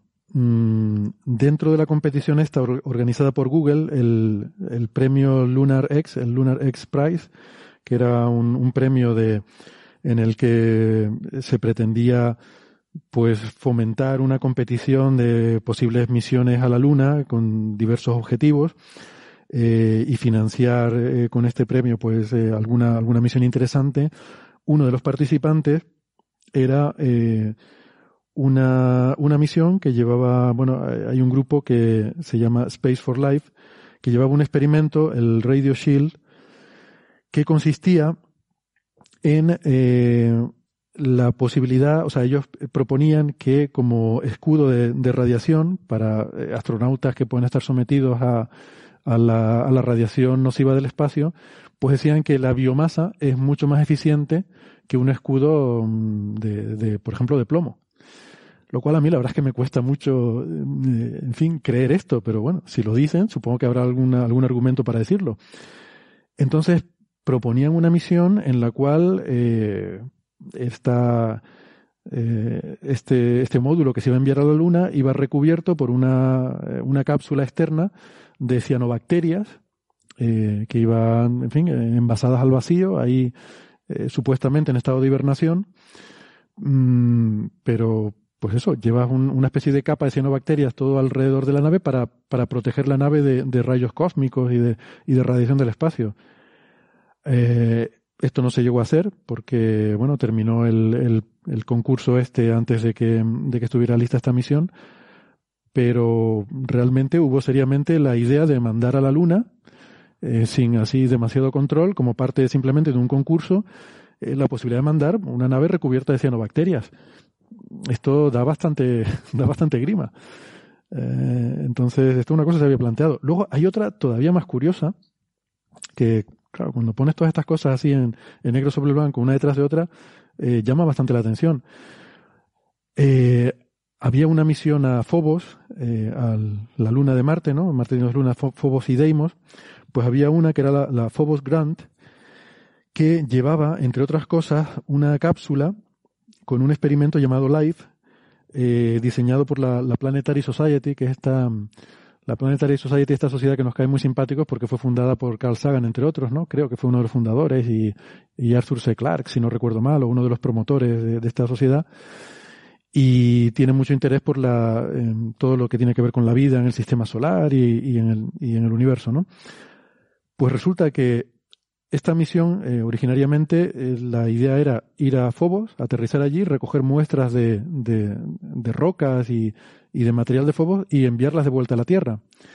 Pues la Planetary Society había incluido en esta misión, eh, que era una, iba a ser lanzada por un cohete ruso, llevaba una cápsula con una serie de microorganismos, incluidos extremófilos y, bacterias muy resistentes a condiciones adversas. ¿Por qué? Pues simplemente para ver si era posible. Eh, o sea, ellos pretendían estudiar la posibilidad de la panspermia, de la, esta posibilidad de que la vida pueda propagarse de un planeta a otro a bordo de meteoritos. Entonces, su estudio tenía dos fases. Uno de ellos era ver si podían soportar el impacto. Y entonces habían cogido la cápsula y la habían disparado con un cañón contra rocas y cosas así, simulando las condiciones de impacto de meteoritos. Y llegaban a la conclusión de que muchos de esos microbios efectivamente resistían el impacto. Bien.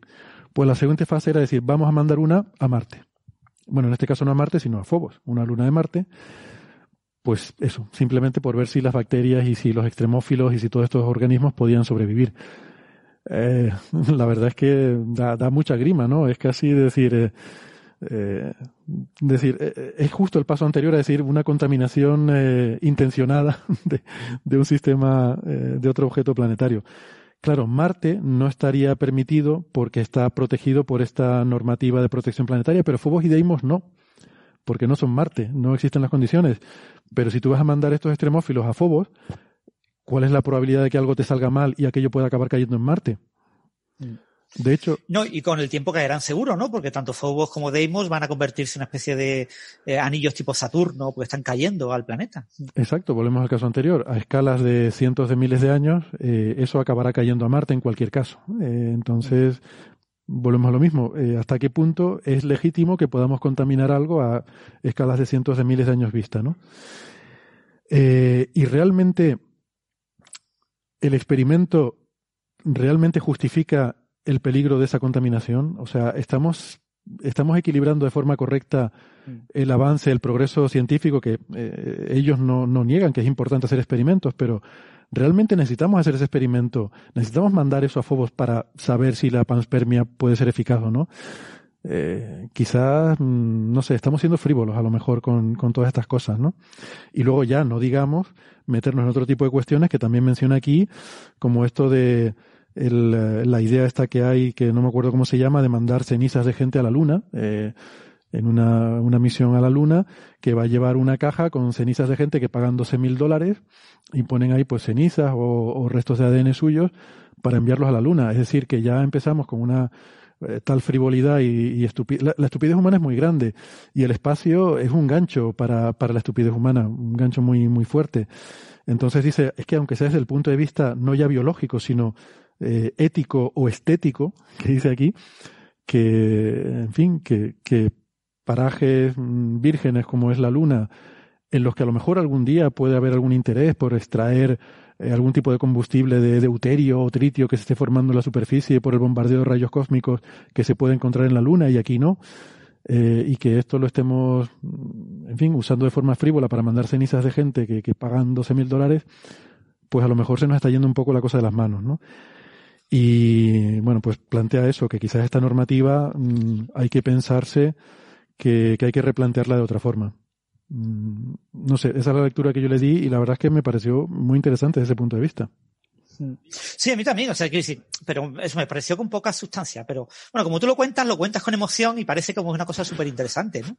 Pero es una cosa que como que está en el aire eh, para todo el mundo, ¿no? Todo el mundo lo tiene como muy claro, ¿no? Que, hay que proteger esto y que se nos está yendo de las manos el tema de la introducción de empresas privadas en, en el espacio, se nos está yendo de las manos, porque ya hay empresas que están ofreciendo dar una vuelta alrededor de la Luna para dentro de menos de una década y, y, dentro de nada ofrecerán que aterricemos y dejemos allí nuestra basurita. Si los astronautas la dejaron, ¿por qué no vamos a dejarla nosotros, no? Mm. Y entonces, este tipo de temas están muy en el aire, entonces, yo creo que está bien eh, que haya este tipo de artículos, pero ya te digo, yo, como no es mi tema y no sé muy bien mm. qué resquicios legales y qué detalles eh, eh, jurídicos son los relevantes en este tipo de cuestiones, Claro, es que el, o sea, lo interesante para mí es que está escrito por, por juristas, ¿no? Y gente que conoce esta, esta normativa. O sea, todo esto lo que hemos estado hablando cumple con la normativa. Eh, esa es la gracia del asunto, ¿no? Me mencionaba aquí ahora mismo Carlos en el público que también esta, esta noticia de los tardígrados, ¿no? En una, a bordo de una misión israelí que se estrelló en la Luna, pues que también va en, en las líneas de, de, de toda esta problemática. Parece obvio que hay que pasar la Luna, por lo menos partes de la Luna, al siguiente nivel de protección, creo que se llama el nivel 2 o algo así, no, no recuerdo ahora cuáles son los niveles. Pero, pero además de eso, creo que hay otras cosas que no se han planteado, como por ejemplo las, eh, estas posibilidades a millones de años vista, o, o, ir más allá de la protección biológica, la protección casi paisajística, si se quiere. Sí. O sea, el hecho de que estemos, no sé, que porque sí, que vayamos a tirar cenizas de gente, o sí. eh, todo esto. Y, y, además había otra cuestión eh, también interesante que tenía que ver con, claro, dentro de esta generalidad de los tratados, se pueden empezar a dar situaciones tan, tan perversas como que, por ejemplo, el tratado no te permite apropiarte de nada mmm, que esté fuera de la Tierra. O sea, tú no puedes llegar y coger un trozo de la, de la Luna y decir, esto es mío. Pero el tratado sí que dice que no puedes molestar eh, las investigaciones que esté haciendo otra nación en determinado sitio. Con lo cual, imaginemos ahora, el polo sur de la Luna de repente es muy interesante, porque sabemos que ahí hay agua, eh, eh, hay recursos de, agua, eh, hay zonas donde tienes luz y puedes tener energía de paneles solares y tienes agua y tal. ¿Qué impide que alguien llegue, monte una base, ponga una valla muy grande y diga, no, no, aquí estoy haciendo investigaciones, no venga nadie a molestarme aquí? Con lo cual es una forma equivalente de reclamar un territorio para ti. Eh, o sea que desde el punto de vista legal esto está todavía muy, muy mal. Está todo muy, muy mal definido. Sí. Sí, sí, sí, sí. La verdad es que falta mucha, hay muchas lagunas legales, ¿no? El tema de SpaceX ahora con lo de las constelaciones de satélite ha dejado claro que, que se nos puede escapar de las manos si no tomamos medidas, ¿no? Mm. O sea, creo que ha avanzado más rápido la tecnología y la capacidad de hacer cosas en el espacio mm. Que nuestra propia conciencia de que somos capaces de hacer esas cosas y la legislación y las normativas para regular eso. O sea, sí. la, ahora mismo está en un estado el espacio que es como el salvaje oeste eh, la, la, normativa y la regulación va muy por detrás. Entonces, bueno, esto es una, es una preocupación. Y, y, no sé, el artículo es verdad que me pareció, estoy de acuerdo con Francia, me pareció aburrido y no incluía grandes novedades, pero, sí. pero mm, no sé, a mí leerlo me pareció, me sí, pareció interesante porque te, te hace reflexionar sobre este tipo de, sobre este tipo de cuestiones, ¿no? Y... Sí, no, y lo, lo, has contado estupendamente. O sea, yo creo que todos los, todos los oyentes disfrutarán, ¿no? De lo que has contado. Mm. Bueno, pues no sé, si quieren, vamos ahora con la, la sección de, de, preguntas. Aquí comienza señales, señales, señales de los oyentes. De los oyentes, de los oyentes. ¿Alguna cuestión? ¿Alguna pregunta Hubo un momento que Francis comentaba sobre la ley de ZIPS, creo que se llamaba, ¿no? ZIP, Z-I-P-F. Z-I-P-F. Espera momento, voy a ir por partes que decía que le llamó mucho la atención el tema ese y que se puso, mientras hablábamos, a mirar en Internet y encontró un artículo en el que hablaba justamente de eso, de la frecuencia de las palabras, eh, eso que comentamos que se aplica a las palabras, eh, que como en los idiomas hay una palabra que es el doble probable que la siguiente y luego el triple que siguiente y tal, pero que con los números le llamaba más la atención. Vale. Y que, pero que con los números estuvo buscando también y no encontraba información, pero que sí que le sonaba haber visto también que eh, sí que existen leyes similares. Por ejemplo, ponía, eh, eh, estaba poniendo el ejemplo de la, por ejemplo, la altura de las montañas, que sí que eh, no están equidistribuidas las alturas de las montañas más altas, sino que, que hay, yo, yo creo que eso tiene que ver también con el hecho de que muchos de estos, de que muchos de, much, muchos fenómenos físicos acaban siguiendo una ley de potencias, sobre todo las cosas que tienen que ver con lo más alto, lo más grande, lo más fuerte, lo más potente. Cuando miras la distribución, eh, yéndote hacia los extremos, suele haber una, ley de potencias. Y, eso hace que exista una distribución de cuáles son los números más probables. Pero entiendo que por ahí va la pregunta, ¿no? La ley está de Zipf aplicada a los números. Sí, la, ley de Zipf aplicada a los números se suele llamar ley de Benford. B-E-N-F-O-R-D es la, digamos, la variante de la ley de Sif, porque Sif era lingüista, lo aplicó a lenguajes. Y bueno, básicamente lo que te dice es lo que comentó antes María, ¿no? Que eh, los dígitos en los números, pues es más probable encontrar el 1, después es más probable encontrar un 2, después el 3, etcétera, ¿no? Eh, la, la, ley típica, lo estoy viendo aquí en Wikipedia, ¿no? Eh, el número 1 tiene una frecuencia del 30%, el 2 de un 17%, 18%, el 3 de un 12%, el 4 de no llega al 10%, el 5 del 8%, etcétera, ¿no? Y el 9 eh, de menos del, del 4%, ¿no? 4 y pico por ciento. Entonces, eh, eh, este tipo de frecuencia, sorprendentemente, es muy típica, ¿no? ¿Y por qué? ¿Por qué se da este tipo de leyes? Pues fundamentalmente porque los humanos tenemos la costumbre de poner unidades asociadas al tamaño típico de las cosas. Entonces, eh, cuando medimos alturas, la altura de las personas son un metro y pico. Hay muy pocas personas que midan cero punto metros o que midan dos o tres metros y pico. Entonces, en, en, en muchas eh, alturas de montaña, kilómetros, pocos kilómetros. No hay montañas de 22 kilómetros o montañas de 50 metros. Las montañas tienen kilómetros. Entonces, todo eso hace que eh, los números alrededor de la unidad, dos, tres, sean mucho más probables que los números más altos, ¿no? Entonces, montañas que tengan más de 9 kilómetros, no hay. Entonces, en las tablas de altura de montañas, es muy improbable encontrar una montaña que tenga 9.000 y pico. Y montañas que tengan 8.000, hay muy poquitas, 8.000 y pico. En montañas que tengan 7.000, hay muchas más. Montañas que tengan 6.000, muchas más todavía. Entonces, eso hace que este tipo de leyes se cumplan, ¿no? El hecho de que tenemos la sana costumbre de lo típico ponerle un tamaño estándar, la unidad. Y entonces, las cosas de eh, tamaño unidad, los números 1 aparecen mucho más habitualmente que números más del 2, el 3, el 4, el 5. Sí, sí. Pero bueno, en el caso de las montañas también está ese otro efecto que tú decías ahora, Francis, de que hay muy pocas montañas de, de 8.000 metros, hay más de 7.000, todavía muchas más de 6.000, y eso tiene que ver con, con esa distribución, en, probablemente la de potencia, no lo, he, no lo he analizado nunca, pero seguro que la distribución de, de montañas sigue, yo que sé, en astrofísica, Pero fíjate por ejemplo, que, que ocurre- si, que si los humanos hubiéramos tenido la costumbre de decir, no, el tamaño de las montañas se mide a partir de la montaña más alta. Mm. Entonces, el Everest tiene 1 y el resto de las montañas tiene 0,8, 0,7, 0,6. Pues a- a- acabaríamos teniendo una distribución que sería probablemente distinta estadísticamente. Claro.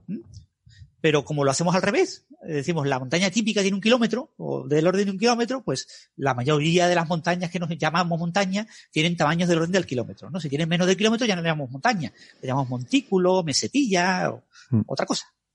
Me pregunto si esto tendrá algo que ver también un poco con esa cosa de que hacemos al redondear números, de que cuando te decían, por ejemplo, que estás midiendo algo en el laboratorio y tienes una cierta precisión de, pues estás midiendo con una regla y tu precisión es de milímetros, pues eh, siempre uno tiene que dar el, el número que mides con un, un dígito, ¿no? Un dígito decimal, eh, porque es absurdo que tú midas con una regla y digas, esto mide 3 centímetros, coma 1, 8, 2, 7, 6, 5, y me des 6 decimales, ¿no? Eso es absurdo. Eh, incluso como resultado de un cálculo final. Pues cuando lo pones en la calculadora, haces tus cálculos en el laboratorio, lo metes en la calculadora, te da ocho dígitos, ¿no? Y hay, hay veces que el estudiante pone ocho dígitos en su respuesta, pero no debes ponerlos. Sin embargo, eh, la recomendación es que cuando el primer, el primer dígito es un 1 o un 2, entonces da dos dígitos. Por ejemplo, si es 8 centímetros, pues pones 8,3, 8,4, lo que sea. Pero si es 1, no pongas 1,2, pon 1,24. Y tiene que ver con que eh, la diferencia relativa entre 1,2 y 1,3 es mucho mayor que la diferencia entre 8,2 y 8,3 en, en términos relativos, ¿no? Simplemente porque 8 es mayor que 1. Entonces, entre 1,2 y 1,3 hay más diferencia relativa, hay más diferencia porcentual. Entonces, bueno, no, igual no tiene nada que ver. No sé por qué me vino, lo, lo asocié ahora con esto, pero estoy pensando que, según estoy hablando, estoy pensando que probablemente no tiene nada que ver con, Sí. con la ley. Pero digo, ha habido muchos estudios en esa línea de datos experimentales genéricos, eh, de cosas que aparentemente nadie forzaba a que tuvieran ese tipo de características y tienen ese tipo de cosas que tú dices, ¿no? Mm. El, yo pongo más dígitos cuando delante pongo un 1. Entonces, el, el hecho de que yo ponga dos dígitos cuando pongo un 1 punto o, un, o con un 2 punto, pero no con un 8 punto, pues significa que habrá un mayor número de unos y de doses. Porque no Mm. solo estarán ese 1 y 2 en los primeros, sino también habrá un 21, habrá un 11, habrá un, un 17, eh, un 71, un 81, que no hay cuando tienes un 8.2, un 8.3, 8.4. Eh, Mm. o sea, el 8 Curioso. puntos solo tiene un 1, un único caso con un 1, pero el 1 punto eh, con dos dígitos sí tiene muchos casos con uno, ¿no? Entonces tendemos a meter ese tipo de, de números y eso es lo que observó eh, SIP en sus análisis de la lengua, que la lengua tiene muchas de este tipo de, de cosas, ¿no? Nuestra manera de entender la realidad se monta mucho eh, con este tipo de abuso de ciertas estructuras eh, cortas. En el caso de los números, pues los números 1, 2, eh, son que mucho más probables que, el resto. Eso tiene que ver con jerarquías. Eh, y probablemente lo mismo pasa en la lengua. La lengua se define en jerarquías, ¿no? Y, y, las jerarquías eh, tienden a provocar estas organizaciones en las cuales hay algo que se repite mucho, luego algo, otras cosas que menos y que menos, y, y así sucesivamente, ¿no? Como que hay diferentes capas, diferentes niveles de organización. Eh, y esto probablemente también es la razón por la que esto ocurre, yo que sé, con los tamaños de rocas. Tú, tú vas y coges un saco y lo llenas de piedras, pues seguramente hay muy poquitas piedras muy grandes y luego muchas más piedras más pequeñas y muchas, muchas más todavía más pequeñas, ¿no? Y pasa con las estrellas. La distribución de tamaños de estrellas, hay muchísimas estrellas pequeñas, menos estrellas medianas y muy poquitas estrellas grandes. O sea, de alguna forma la naturaleza genera de forma natural estas leyes de potencias que, no sé, probablemente sea una combinación de todo esto lo que, lo que hace que, y por supuesto el poner las unidades, ¿no? Como dice Francis, que las unidades los humanos las ponemos de forma que sea más o menos el número que esa analogía de, de esa explicación del metro para medir alturas me parece muy muy ilustrativa, sí. Vale, ¿algo más? ¿Alguna otra pregunta? Es una muy buena pregunta. Se pregunta si diferentes culturas, eh, en fin, culturas aisladas, eh, establecen sistemas de, de medida que dependen un poco de, de, las escalas espaciales del entorno en el que están. Es decir, si alguien que vive en una estepa eh, con grandes extensiones acaba estableciendo unidades de medida más grandes que alguien que vive en un valle cerrado rodeado de montañas donde las escalas de, de variabilidad son, son más pequeñas. Si posiblemente las unidades de distancia que eligen son diferentes. No sé si eso Yo se habrá no, estudiado. No lo sé. Sí, eso se tiene que haber estudiado seguro. No lo sé. La verdad es que no, no recuerdo haber leído nada. Pero sí es verdad que en las culturas humanas la mayor parte de las longitudes en casi todas las, las culturas eh, están basadas en el propio cuerpo humano en características humanas. O sea, lo, eso de el paso, la pulgada, el pie, el codo, el, la, el, el, el brazo, eh, se utilizan de manera natural. Eh, Sí, pero eso para las unidades pequeñas, ¿no? O sea, pequeñas en nuestro entorno. Pero es verdad que para las unidades de distancia, eh, por ejemplo, están las millas. En la, estoy pensando en unidades imperiales que son así como más antiguas, ¿no? Porque luego ya el sistema decimal es más un esfuerzo racional para intentar, eh, viene de un esfuerzo intent, más científico, ¿no? De intentar poner unidades racionales, ¿no? Pero si pensamos en unidades así de estas ancestrales como las millas, eh, que no están relacionadas directamente con el cuerpo humano, las leguas, ¿no? Eh, que de hecho la legua no tiene una definición fija, ¿no? Diferentes culturas tienen, depende, ¿no? La legua de. Sí. Bueno, pero la, la, la, milla náutica, no sé la milla terrestre, pero la milla náutica estaba relacionado con un protocolo eh, de echar una, una, cuerda en el mar. Eh, una cuerda que tenía nudos a ciertas distancias. No, eso, eso es la velocidad, esos son los nudos, ¿no? Sí, había, había una manera de medir eso relacionado con la manera en la que tú echabas no sé qué cuerdas, ¿no? Eh, para, para medir lo que era la milla náutica era lo que te llevaba no sé qué cable, ¿no? O sea, no recuerdo los detalles, por eso lo leí hace mucho tiempo, pero posible- era una cosa, era una acción humana, o sea, no, no era una cosa que tú veías eh, de una construcción triangulando con el horizonte en una cierta montaña, decías esto es la, la milla, sino que la milla era una cosa que el humano en todo un barco, la, la milla náutica, medía desde el barco, ¿no? Francis, es posible que estés pensando en la medida de velocidad de los nudos. Que se Pero miden también nudos. estaba relacionado con la medida de distancia. Ajá, También estaba relacionado con la medida de distancia. sí.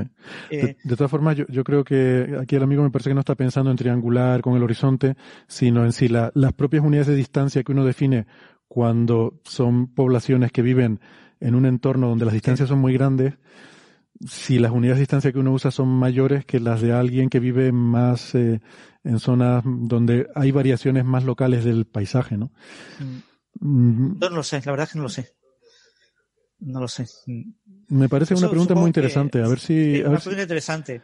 a ver Y si sobre lo todo para el tema australiano, para- por ejemplo, los aborígenes australianos todavía hay gente que hace 50 años era gente prácticamente desolada, ¿no? Y desconocida para eh, Occidente, eh, que seguro que tiene que, y ahí hay grandes extensiones, ¿no? Tanto de zonas montañosas como de zonas de bosques, como zonas desérticas. Probablemente sería interesante comparar diferentes maneras de medir distancias eh, por diferentes eh, tribus de aborígenes australianos. Sí. Claro. Sí, que dice que en eso estaba pensando él precisamente, en cómo miden los egipcios antiguos en Giza o en estas grandes extensiones desérticas frente a cómo miden los bosquimanos ahí en una selva que tres metros más allá ya hay árboles y no te dejan ver mucho más allá, ¿no? Vamos a pensar sobre el tema y a ver si encontramos algo de información. Eh, es una pregunta buscar, interesante, la verdad. sí. Lo, lo investigaremos. Bueno, Pues, pues si no quedan más preguntas, yo creo que con esto le ponemos el lacito al, al programa de hoy. Pues, pues nada, muchas gracias Francis, gracias a María también eh, por, por habernos acompañado hoy. Ha sido muy interesante, he aprendido mucho, sobre todo la parte lingüística, me ha parecido todo muy, eh, muy, muy Fascinante, interesante. fascinante. Muy, muy marciano para mí todo. y, y muchas gracias a los oyentes, gracias al público. Nos volvemos a ver la próxima semana. Hasta luego. Chao, chao.